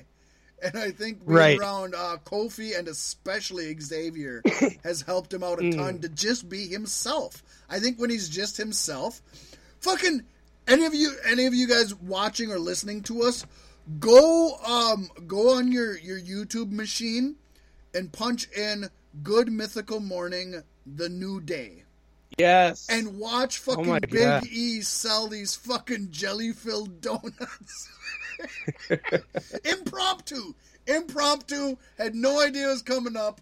It's it's fucking awesome. I think he had the best fucking pitch of, of all of them. And they're all great. But uh um Big E has turned into a really good promo and he started out really rough. yeah. He started out never talking. Yeah, That's how bad because he was. was the muscle. You don't need to talk Yeah. you're the muscle. Uh, so yeah, I, I, yeah, definitely Xavier could become the next Rock. I believe he has it in him. I don't think WWE has the faith in him. Yeah. I guess and the thing I'm that makes me sad is like when they split Kofi, I feel like is left out of the picture entirely.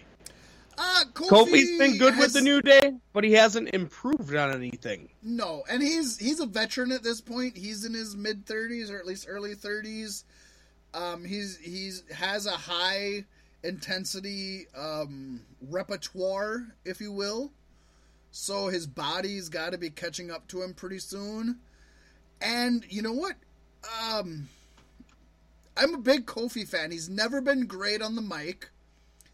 I, I'll go out there and say Air Boom is one of my favorite tag teams of, of the decade, of the 2000s.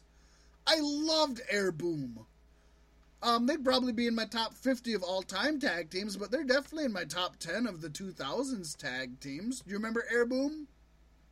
Yes. Kofi Kingston. Yeah, they were entertaining. And, um, and uh, what did they call him? They called him Airborne. They called him uh, um, Evan Airborne. Yeah.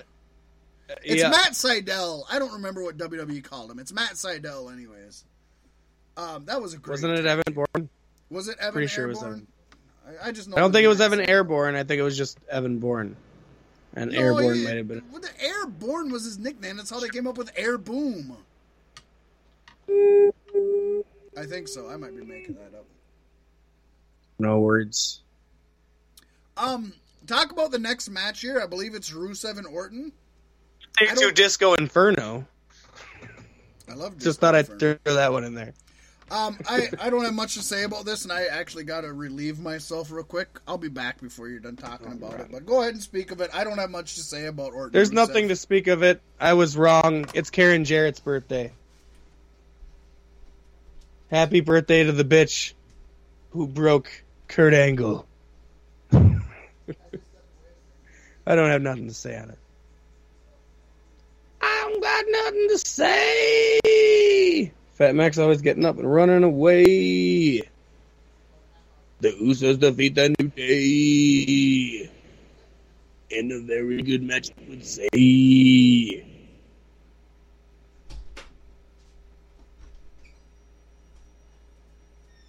I hear squeaking and puppies and Fat Mac, and he's coming, and he's coming back. I need him to be back, cause I hardly paid attention to this next match.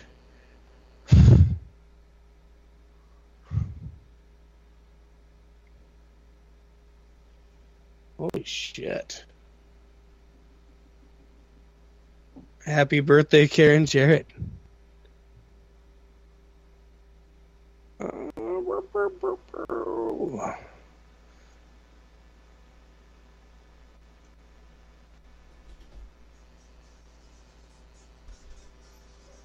knows?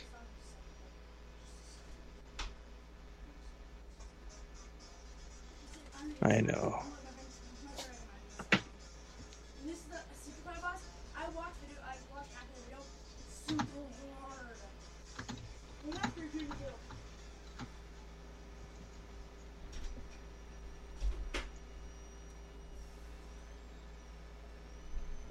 And now Randy Savage's Be a Man.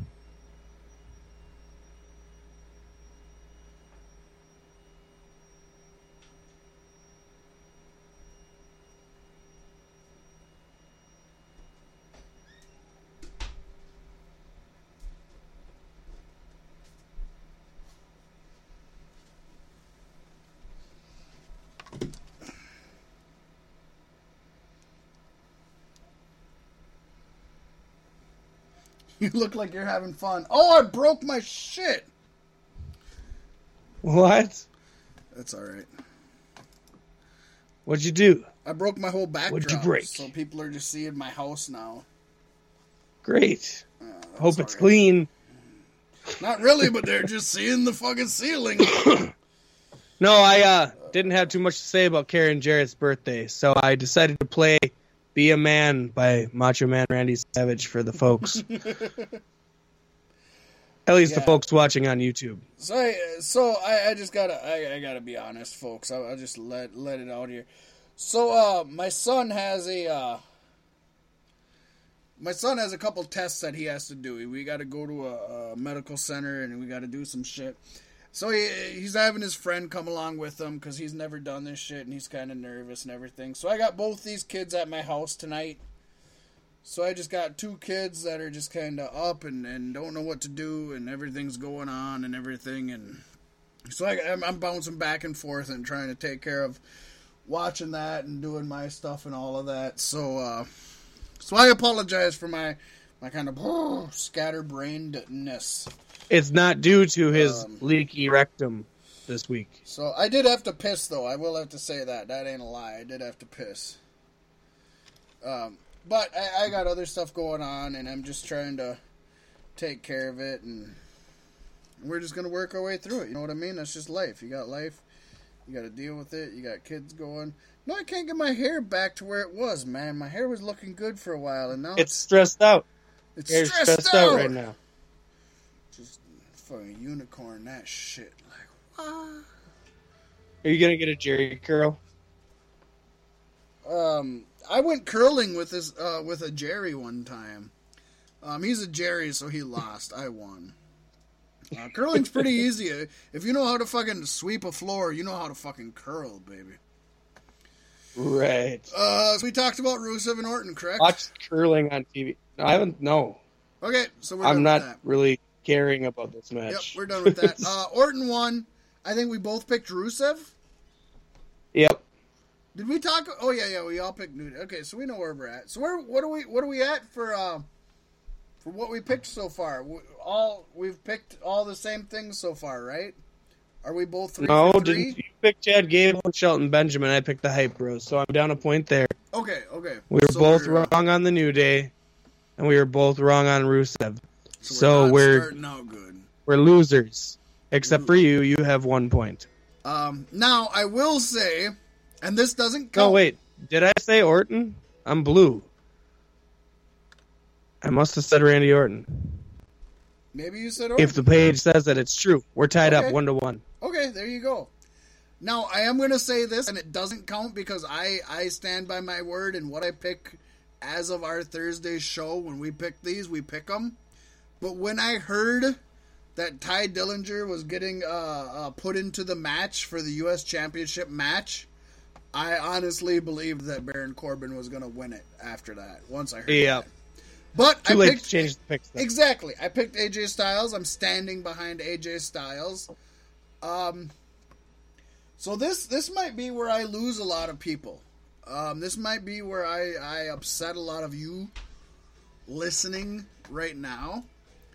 I think, um, other than you know what, uh, the Sami Zayn ending was the best ending of the night. But if Sami Zayn hadn't popped Yes. up in that Hell in a Cell, I thought this was the best ending of the night. I loved it. was the way this match So satisfying. ended. Number one, so uh, go ahead, uh, tell the folks what happened, Pasty. Tell the folks what happened, Pasty. Tell them what happened. A whole lot of things happened, Fat Mac. Why don't you tell them? You're Okay, better at recanting. so I'm all, better at was spotlighting. be, It was going to be Baron Corbin versus AJ Styles for the U.S. title, and Tye Dillinger argued that since he had beat AJ Styles a couple weeks ago, that he should be allowed to compete also, which makes sense. So Kurt Angle put him in this match. It is now a three-way. Kurt Angle did not. Kurt Angle's Uh, on uh, Raw. Daniel Bryan did. Daniel Right. Bryan did. In a very keep track of these obnoxious segment where Ten I was introduced to Wasn't Yes. that wasn't that during the pre-show? Yeah. See, I, I didn't watch it. I, I didn't know. Um, They brought it back to it in the pay per view. Yeah, yeah, So you I, had did, to. I, I yeah. seen it then. That's how I knew that that he was interjected into it, and that's that's when I seen What's that. I that was like, you're ah, doing with your Corbin's hands? winning. Oh, that's the universal symbol for ten. Oh, yes, It's kind of like yes, yes, ten, yes, 10? ten, yeah. yes, ten, yes, ten, and then yeah, I was just over that right away, right away. Yeah, I, I, I agree with you. But I do think I do think that when Daniel Bryan's contract is about to expire, they're going to allow him to come back and tag team with Tye Dillinger. I, I Prediction: I don't think WWE's ever gonna let him wrestle in one of their rings again. But that's not what we're here to talk about. We are here to talk about uh, what happened. So, basically, and this was actually a decent match. Yeah. Um, AJ Styles sold a, an awful lot for Baron Corbin, which is good. They're pushing Corbin, and then they stopped pushing him, and we didn't care about him. Right. And this I would have picked him. I would have picked him if it wasn't for the the results of the last few weeks or a couple of pay per views. right? And I was all behind Corb. they made it. You were, you were, you you always have been, and I wasn't. And then I jumped on your bandwagon, and then I jumped off, and I jumped off at the wrong damn fucking moment because they made him look strong in this match. They put him over. They Um, gave him a good sly heel and- and, and this or was- finish. this was a good this was a good match. Um at one point AJ Styles gave Baron Corbin a hell of a fucking basement dropkick. Baron Corbin was outside of the ring Yes. and AJ Styles was in the ring. He bounced back to the opposite side, came back and did a drop kick between the second and bottom rope and just fucking sent Corbin fucking flying. Like this had to have hurt Corbin. It was a sick, Right. sick drop kick. I loved it. I will say I don't think this did much for Tye Dillinger. I don't have any memories of Tye Right. Dillinger in Other this than match. lost the match. Yeah, like nothing really stands out to me. Um, but but AJ got some good stuff in. Corbin got some good stuff in. What ended up happening was uh, AJ had Dillinger in the calf crusher. He ended up hitting a 450 splash uh, to Corbin. Yep. And then, uh, um, no, he ended up hitting a 450 splash to uh, to Dillinger. I'm sorry. But then Corbin came and booted the shit out of AJ, and this looked like like a hard hit, like he hit him for real. Sent AJ flying out of the r- the ring. AJ landed. AJ really was selling this match because he sold this fucking kick. Yes. and uh, Baron Corbin picked the the bones of AJ's kill like a like a perfect heel should.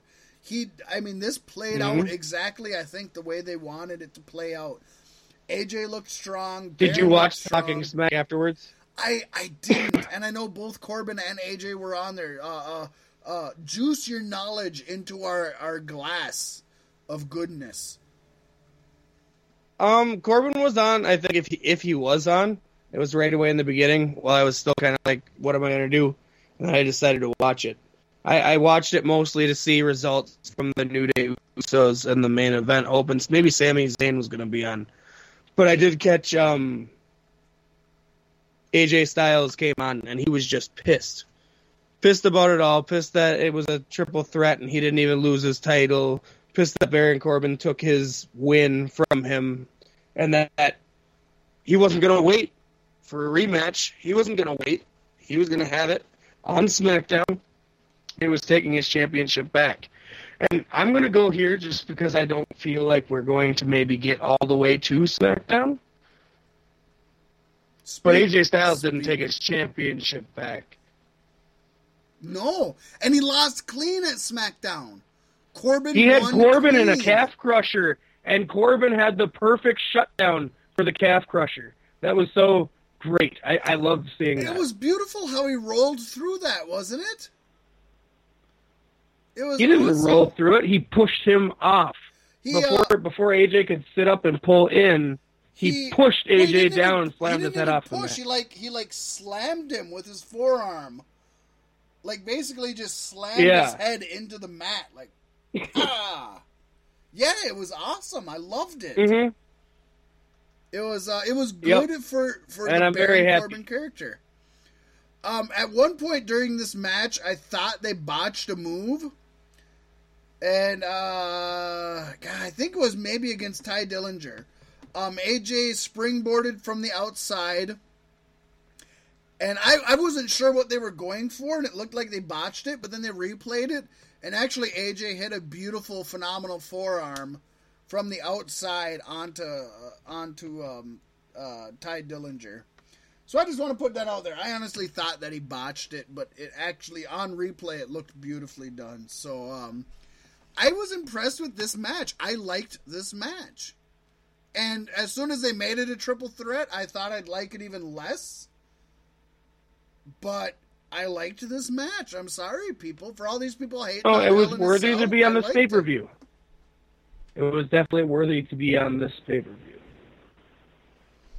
I I agree, And that's what I I liked most about this pay per view. Like even the matches that weren't a Hell in a Cell match felt like Hell in a Cell caliber matches. The undercards were Most strong. Yeah, I, I agree. I think the undercards are strong. Uh, which brings us to the next match, which is also which is also a title match. It is the SmackDown Women's Title match. Natalya, who is the champion going in, versus Charlotte Flair. What do you think, Pasty? Was a was a pretty good match, and you totally got bonus points on this one too. I think every time you laid a bonus coin down, I think you got the points for it. What was my bonus You on this said one? Charlotte Flair wins. You said Natalya won by Oh. DQ. Yep, yep, yep, yep. You're right. You're right. That was your cut. But hey, hey, to You be said if Natalya wins it, and I said I said that. I like I figured Natalya would win, but yeah, definitely. Yeah, to be And fair, Charlotte Flair did you win said something. You had said something that triggered that in me, so you brought that out. I'll give you that. and I and I stand by that. I think that Survivor Series is a, a, a better platform for Charlotte to win the title on. Um, this I think really Yeah. points out the difference between my era of wrestling fan and today's era of wrestling fan because this is the match I have heard the most complaining about for it just being boring. And I've heard that from almost every review I've seen or read of Hell in a Cell is this match is Yeah. boring. This match is boring. This match is boring. The first uh 10 minutes of this match, I was fucking glued to the TV. It was a complete shoot wrestling match. It was hold, Yes. counter hold, counter hold, catch as catch can, fucking just working over different limbs. Re- oh, excuse me, reversing it to work over other limbs. I loved the shit out of it. And everybody thought it was boring. You know, and I think I think you're right there. It does kind of uh, draw the line in the sand between modern day fans and, and the classic fans because I was kind of bored with it too until I really sat there and I'm like, you know, this is the uh, the daughter of Ric Flair and the niece of Bret Hart. and Um, they told a story. They were and then and then it all painting clicked. a picture. Yeah. Yes. Like it was beautiful. It wasn't the best match, but it was definitely what it should have been. And you know what? I stand behind, in my opinion, just mine. This doesn't mean this is what it is. In my opinion, this was the best match that did not take place in a Hell in a Cell. That's Yeah. just me saying that. Uh, but I fuck, I loved it. I I, I really can't uh, um, laud it enough. I just loved it. They worked over uh, body parts, and um, and they just it was it was classic. It's something you would have seen.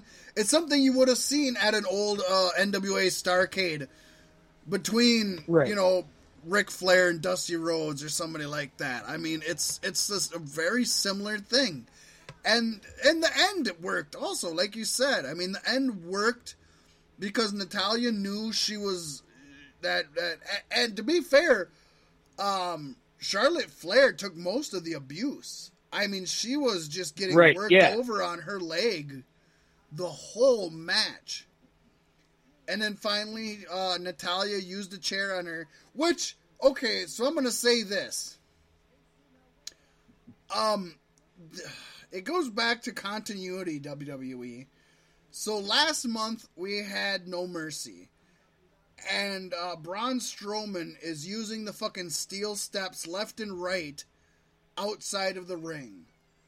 Uh, people get thrown through the announce tables on the outside of the ring. People get thrown into the guardrails or on the guardrails on the outside of the ring, and it's never called. Now, for this match, Right. Natalya uses a chair on the outside of the ring, and it's a disqualification. Make up your fucking mind. Chair's Does- always been a disqualification, though. It- Oh, it- it's like if it's there steps, naturally, Josh. The steel steps, pasty. Come on. Braun They're not steel. Everything with is aluminum. Steps. They got that was a steel trash can in the main event. But they got it. They got to decide when you're on the outside: is it a DQ or is it a not to to use a foreign object? I wish they'd just stick. to It's always been a. DQ in WWE, No, it's not an actual foreign object. It is Yes, not. unless the ref every doesn't see it. every time it they is. go to the outside, they use the announce table, they use the guardrails, they use the steel You can. they use the chairs. You Those can are foreign objects. in a 10 second time span. In a 10 second time span. So you can't pick the stairs up and so hit somebody with them. Couldn't- You couldn't can't pick the stairs up and hit somebody with them. You can't pick the table up They and hit somebody Braun with it. Strowman You can't pick the the barricade up and hit somebody with it. Braun Strowman It's props. the, It's the there. Shit happens. and hit him in the head with it. Not during a match. Yes, during the fucking match, he didn't get DQ'd until he threw Then it Then it was a no disqualification match. He he threw it and no, No. it wasn't. He threw him into the ring and then he powered slammed onto the steel steps in the ring and then he was disqualified. I think you're wrong. No, go back You're and watch. He didn't hit nobody with those things. He did. He didn't hit nobody with and those hit him into his head. And it happens every He week. didn't. This next week on both Nitro or uh, not No. Nitro on both Raw SmackDown on the outside of the ring in a match. If it's not a match, during a match. Yes. Yes. Every time they go outside during a match, they will pick up a foreign object and hit somebody with it, or they will hit them onto a oh, foreign Oh, they object. will. Yes, they will. they will throw them Every- through a table. They'll smash their head off of stuff. Every They'll throw them into. No.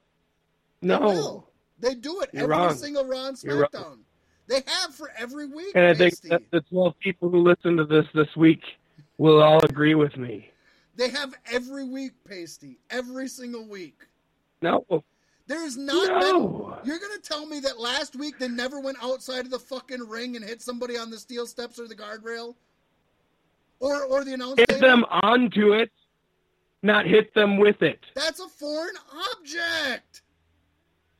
Not So- if they're colliding with so it. If, so if Triple If H brings a colliding sledge, with them- so so if Triple H brings a sledgehammer into the ring and sets it up in the corner and throws somebody's head into it, it's not considered a disqualification. No, it's not. If somebody takes the turnbuckle off and throws them into the turnbuckle, it is not a disqualification. Yes, it is if the ref sees If it. you set a chair up, By the rules, if you it set a chair up in the corner and throw somebody into Yes, it, it's not a disqual- disqualification. Yes, it is. No, it isn't. It is. No, it Every isn't. single match it No, is. it Casey. isn't. What are you Dude, watching? it's canon in the show, and it's canon Alright. in the video games. Let's. So let's get past this because you and I are, are at a at a butt head. We're butting heads. And I'm We'll right. just- we're gonna we're gonna agree to disagree, and we can go back and watch stuff later if we want, and that's fine. Um, I thought good match. What do you think? It was a good match. It was, you know, I feel like even the matches that I wasn't so into were still good, and they still helped to curve the arc of the pay per view. And to prove you wrong, we have the next match. It's the cool down. Uh, go ahead, bring us into this one, Pasty. The WWE World Title Championship Which match. is not the main event. No, not even close. Shows you the faith they have in both their champion and Shinsuke Nakamura, which is sad. Right? Yes. Jinder Mahal versus Shinsuke Nakamura. I did not get there yet. Jinder Mahal defending his championship as the World Supreme Maharaja. Yes. I still want to see him win without the Singh brothers getting involved. I mean, they don't do that much. did! They don't. This match, he won clean over Shinsuke Nakamura. They didn't even. Yeah, They but they didn't- still had gotten involved for a moment. They got involved long Uh, enough to get ejected. They did get ejected, but I don't think they did anything that affected the match ever. No, well, they took they took Nakamura's attention off of Jinder, and I think that kind of yeah, shook him that, up for the but rest that of the wasn't where. Shins, that wasn't when Shinsuke lost. He lost No, it well wasn't. after they were evicted. Right? Yeah, but Shinsuke's not going to beat Jinder. Not now. Maybe in a year or so, He but not should've. now. He should have. Jinder needs to, or Shinsuke needs to build himself up before he can be challenging. They're building him That's it. down. He I mean, I get it. himself up. But they need him to talk. No, They need him to communicate and to tell, convey tell Brock emotion. Lesnar that. Tell Brock Lesnar that. Why? Brock Why does he Lesnar's been selling. Why can't he just have a mouthpiece? Show is. Who, who are you going to give him? Funaki? Anybody. He doesn't even need anybody. I think he sells himself just fine. He can say three words and make me want to watch his match more than Jinder Mahal talking for 15 minutes. Yeah, I'll, I'll agree there. I'm just saying, I don't know. Shinsuke should not be in the title contender now. He just came up. I'll give I'll, I'll give you that. I personally feel he does belong there, but I, I will I, I see where you're saying. He's just come up and I think he does too in time. and- but I don't feel And I think they're being fair by giving him the early shot, but now I think he needs to go back and start building I will say I don't just want to stories. Yeah, I don't want a rematch. I think this should be done. Yeah. Um, I don't know where they're going from here. Uh, this was a boring match, and part of that, uh, uh, part of that has to go on Shinsuke. Uh, the best wrestlers out there, they'll tell Yeah. you, can can carry anybody to a decent match, and I wouldn't call this a decent match.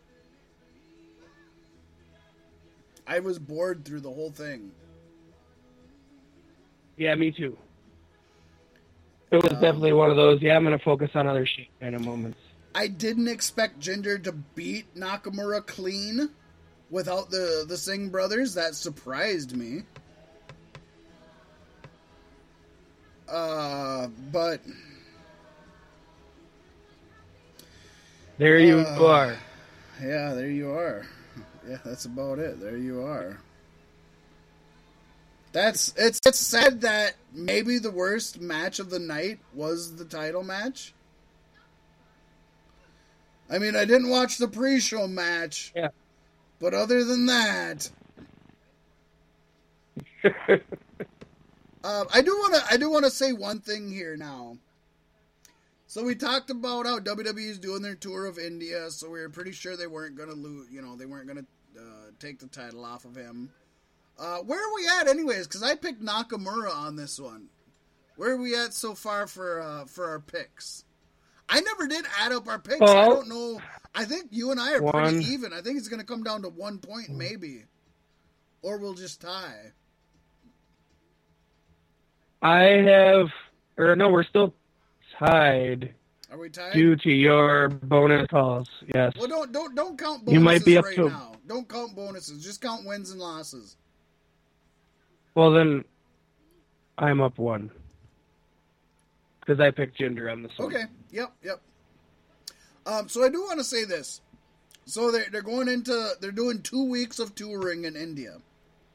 From everything I've read and seen, apparently it's only two weeks of touring.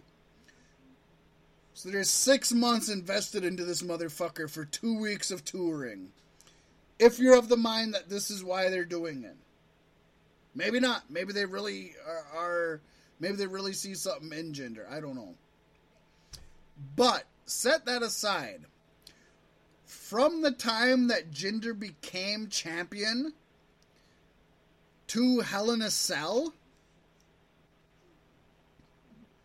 WWE Network subscribers in the India market dropped by 15% by that time. So he's not fucking selling network subscriptions to India.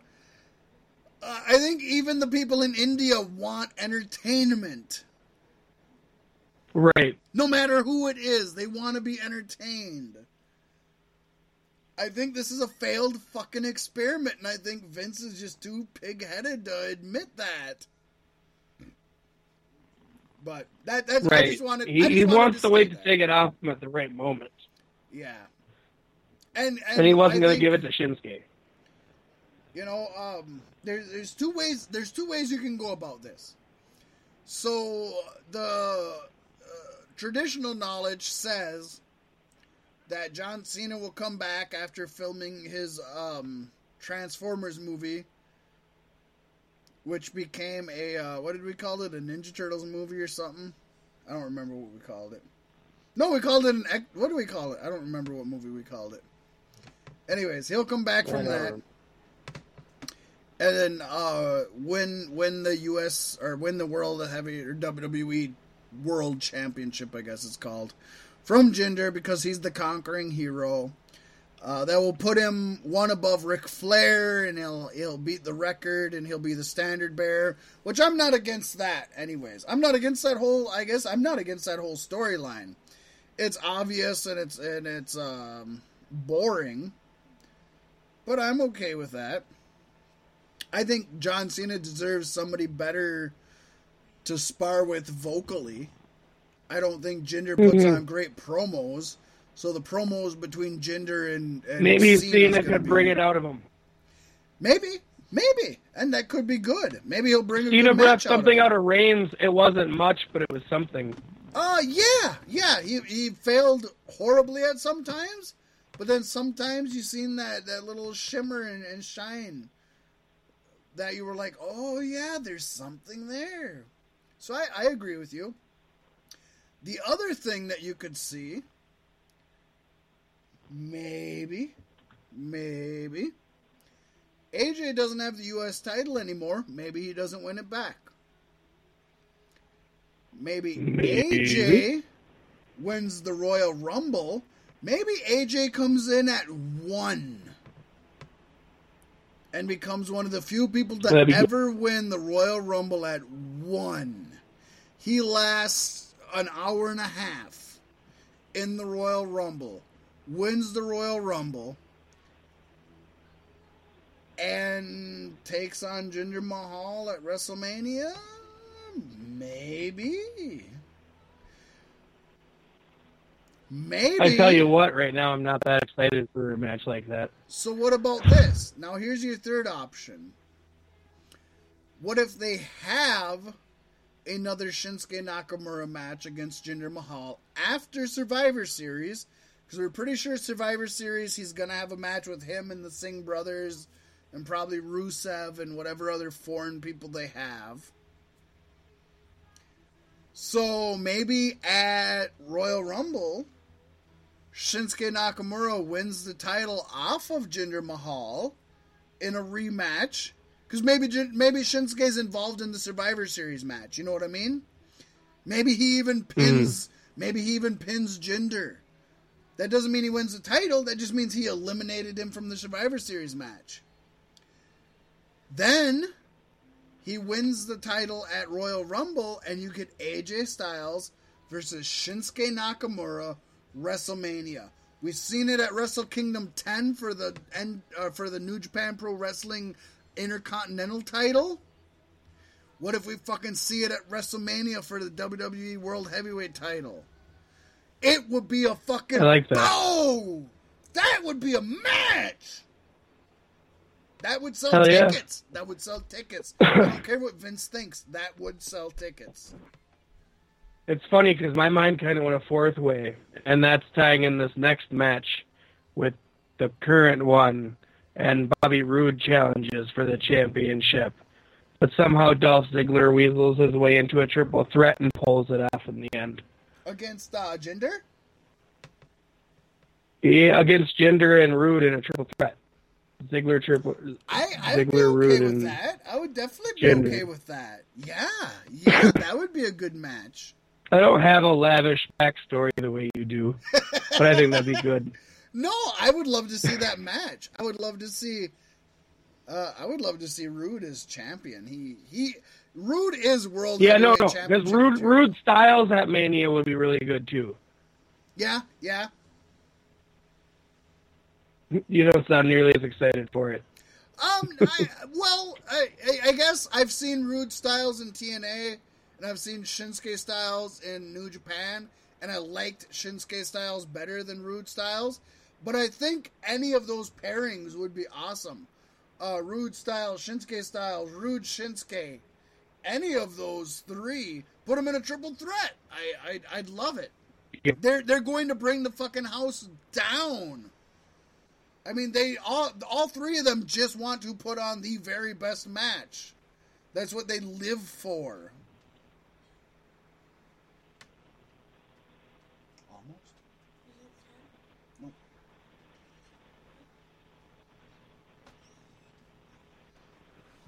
Do, do, do, Uh, so that brings us to uh, Ziggler, Bobby Roode. Yes, which was actually a pretty good fight. I, I thought it was good. I thought it was really good. If this is the, uh, it looks like they're continuing the feud. Maybe Ziggler isn't leaving WWE like we all thought, or like I thought, or maybe he's just Maybe. um gonna have one more match before his contract expires. I don't know. They continued the storyline this this uh this Thursday. Yes, they did. And like I said, I'm not happy about why why come start your intro with your entrance music. Just come in with nothing the whole time. I Make guess- an actual statement by I it. guess I think that's well. I think two things. One, I think maybe they're trying to say that's the point, but two, I think WWE thinks you need something to tell people you're coming, so they have to start it and then cut it off instead of just being nothing. I agree with you. You'd have so much more of the it- element of surprise though if they cut the lights and he just came out. You know what I mean? Because he could Oh. interfere in matches that way. Just I cutting the lights, because you never know what's going to happen when the lights get cut. I agree. I don't think he I don't think he needs it, and I think it works better with his uh, with his storyline right now if he had nothing. But um, I, I I liked the match. I really liked the ending of this one also with the uh, what was it a triple roll through? First Ziggler or no, first Yeah. Roode rolled Ziggler through for a for a pin, a roll up pin, and then Ziggler rolled him through and used the tights, and then Roode rolled him through and Roode used the tights, which adds something to it. So much pale man ass. So much pale man ass. Oh yeah, man. I like I like some good pale man ass. I gotta have good pale man ass before I leave. um, and then and then so Bobby Roode won, but Ziggler hit him with the zigzag afterwards and put him out. It was Yes. good. I Fucking thought it was beautiful. Uh, it was short and it was simple. And you know, I mean, uh, I love talk- when he alluded to doing the sweet chin music. He's like, "Yeah, I'm taking it." right? um, and we we talked about this a little bit last week, but you know they were given the uh, piss break spot, the spot between the Yeah. big match and the main event match, um, which they used to give to the women, and then they gave it to 205 Live, and now they're giving it to Roode and Ziggler. So that kind of hurt me a little bit because I thought. Especially Roode, at least. We know what they think about Ziggler. I thought Roode deserved better than the piss break match. But that's what they gave Right. him. They gave him the piss break match. It was between the big match of the title match and the main event. Uh, It was okay though because it did let all those other matches shine to where they needed to. I mean, did, Jinder but Shinsuke could have been here. I, I I don't know how much you were paying attention to it, but the the crowd didn't give a shit. The live audience were dead. Like half of them, I think, were were taking a piss break, and the other half were tweeting about the world title match and getting ready for the next Hell in a Cell match. Like, uh, the fans Right. didn't seem to give a shit about this match, and that's that's sad because I thought it was a good match. Which I didn't uh, hate it. which brings us to the main event, Pasty. Oh my good God. Falls count anywhere, Hell in a Cell. Kevin Owens versus Shane McMahon. You couldn't have asked for a better Halloween gift. Well, let me say this first of all, and I'm going to let you speak because I talk too much as it is. Um, they ended up taking a stupid fucking concept like Falls Count Anywhere, Hell in a Cell, and they made it a good match. They didn't need the Falls Count Anywhere stipulation, I don't think, other than maybe the ending. Right. But other than the ending, I don't think the only downside for me is I've waited this entire pay per view and never broke out a wall of the cell. Oh, oh, and oh my God, did Zig or not Ziggler? I almost called Shane Ziggler. did Shane not have the damnedest time cutting that fucking lock off? You know, somebody was Right. sitting in the back like, I was so pissed. I'm like, you're gonna take the cheap way out and not even do well at it. Jesus Christ. yeah, somebody's in the back like, fucking find a good sign to fucking move in on because we're not gonna just watch him try to cut open his lock for five minutes. Right. He had a hard time cutting using those bolt cutters, man. And as It's a table, used- Becky Lynch. That's where I was in my mind. So, as somebody who's used bolt cutters to cut into locks, nine times out of ten, and I would think Hell in a Cell should follow in this category, time is of the fucking essence. I have never spent that much Yeah. time trying to cut a fucking lock off with bolt cutters. I've done it twice um, in my uh, professional uh, life, and a couple times uh, just fucking around with shit. And the twice that I've done it, it's like you better do it and get it done, or you're going to jail, motherfucker. And uh, Shane would have been going to jail, motherfucker. Right. Yeah, he did not seem to know what he was doing, and he was getting upset. But But I mean, the rest of the match was really good. didn't take anything away. I mean that that moment did take a lot away from the match. It kind of um, it deflated it. But I'm not kidding. It fucking Yeah. reinflated immediately. It was like, oh shit, yeah. Loved it. Man, And then when they went up top, I thought for sure we were gonna get that pinfall on the top that you said you didn't want to Right, get. right. I was waiting for that. I was so because the ref was But right in the ring. That right was the them. most amazing. right. That was the most amazing uh, cage top battle I think I've seen, where somebody didn't get thrown off. Um, I, I'll argue. I think I wanted to see the pop power bomb through the top. See, I think it lasted too long. I, I think they spent too much time up there. No, there's two. There's two different minds going through the internet right now, and I'll tell you the two. I'll tell you the two, and I'll tell you what I think. So the first of the minds is that it's gimmicked, so it was supposed to bust open and somebody was going to fall through, and that's why. Mhm. Um, actually, both explanations take this into account, but they only spent time on two sections of the Hell in a Cell. This section and this section. Yep. Yep. They only spent time in two sections. So there's a lot of people who said it was gimmicked to bust open. And for those of you who don't know wrestling terminology, gimmicked means it was just uh, uh, worked over or, or made to do something. If something's gimmicked, it's supposed to do something. A gimmicked beer bottle is sugar glass. It's made to break. It's not a real beer bottle. You know what I mean? Right. So some people say it was gimmicked and was supposed to break, and that's why you had multiple back body drops, you had pop up power bombs, you had all of this on it, and it just wasn't breaking. Um, the other mindset is that those two were strictly reinforced so they wouldn't break, and that's why everything was done on it, and it was kind of playing to the old, uh, the infamous 1998 Mankind um, Hell in a Cell match Yeah. that that that that that mankind Mick Foley fell through.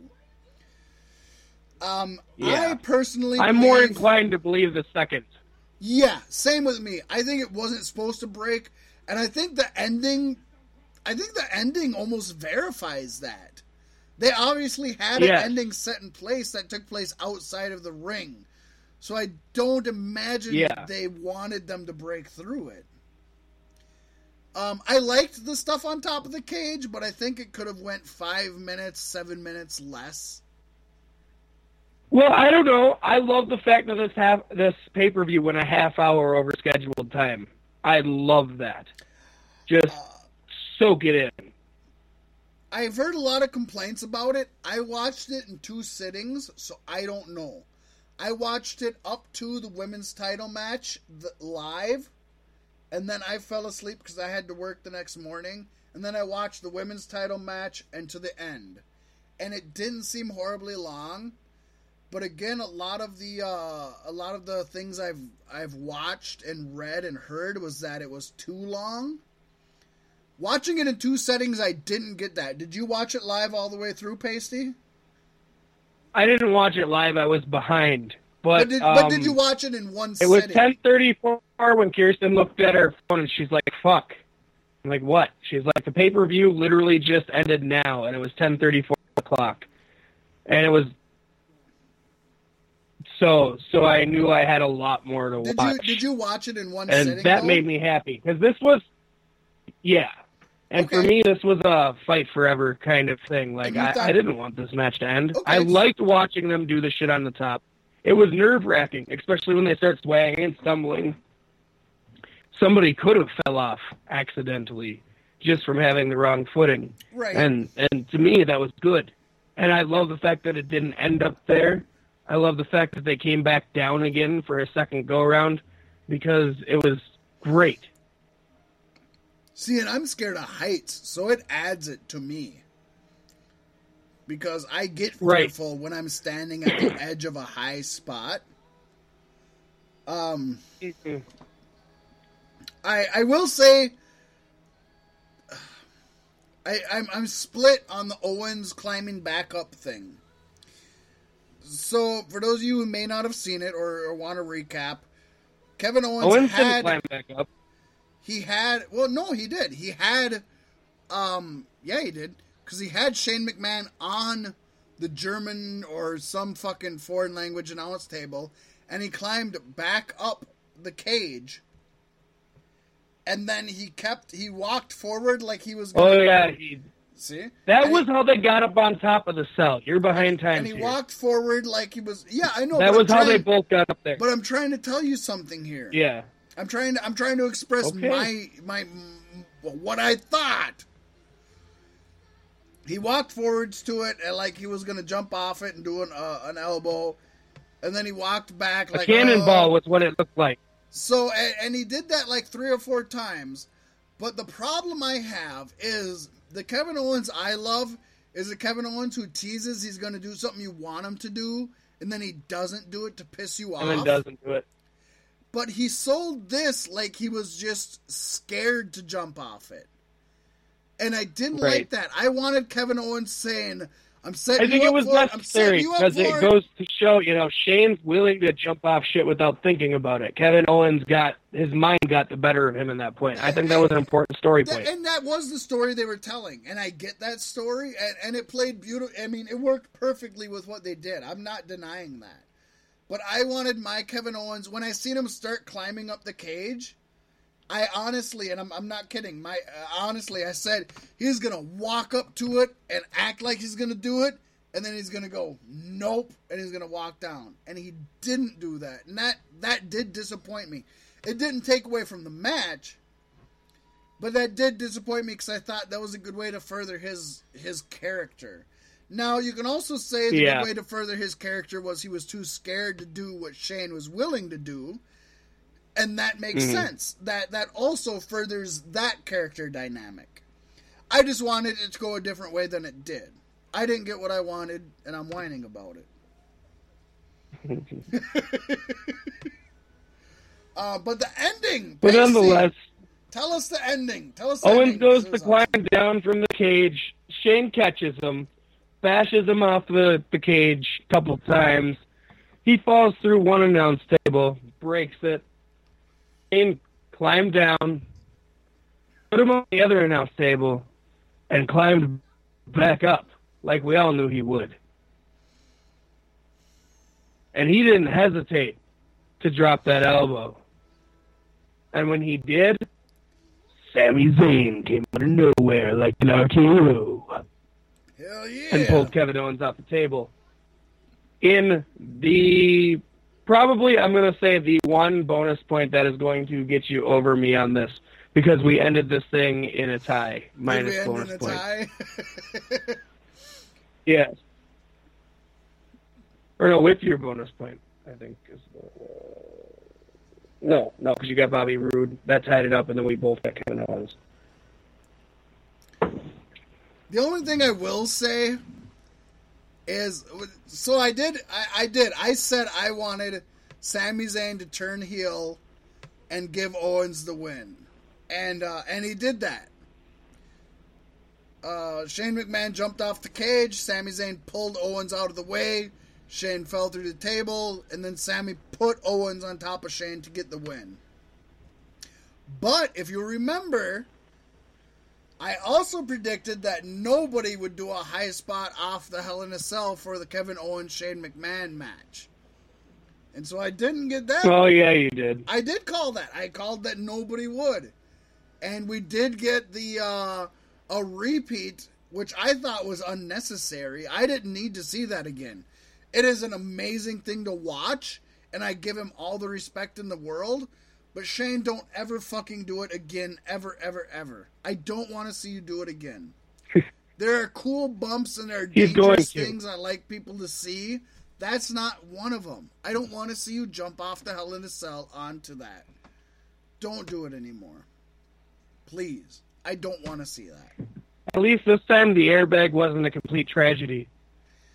Uh, did you notice both? Uh, I, I'll, I'll be willing to bet, and I thought this when I was watching it. I think all three announce tables were gimmicked with an airbag, but both. Uh, Oh yeah, yeah. Because when Kevin Owens hit, there was one for sure. But yeah, when when Kevin Owens hit, there was an airbag, and that one there was an airbag, and part of me says that WWE is smart enough to say they might pull an audible and bust up another one. Let's just have all of them Right. airbagged. Like there's part of me that thinks all of them Might have been well. airbagged.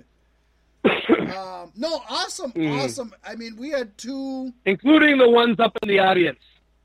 right. And we had two Hell in a Cell matches that should go down in history as two of the best, right? In the top, at least in your top Yeah. twenty. Oh yeah. No, If this is this is gonna be in my top five. There you go. Both of them will be in my top. Five. I'll give it that much. Definitely. Holy shit! I, this uh, is the Hell in a Cell I've been waiting my entire adult life to see. I might change my opinion, but as of now, I put Usos and New Day above Shane and Kevin Owens. But that could change. For me, it's still it's too hard to call because they were worlds apart. That's that's my stand They on were it. two I, I love them different both matches. for very different reasons. Yeah. Yeah. How? I mean, you got to give it to all. Um, what is there? Two, four, six. To all six participants, that they were able to give you two completely different fucking Hell in a Cell matches in the same night, like literally just hours apart. They made beautiful. the Hell in a Cell match great again. So I, I'm going on saying that not only were the Hell in a Cell matches great, but most of the undercard I thought were, were good to great. Uh, the women's title match I thought was great. Yeah, Roode, Roode, and uh, and and Ziggler was good. Um, God, what else did we have? Corbin winning was Uh, amazing. Corbin, the ending of that alone, I thought was great.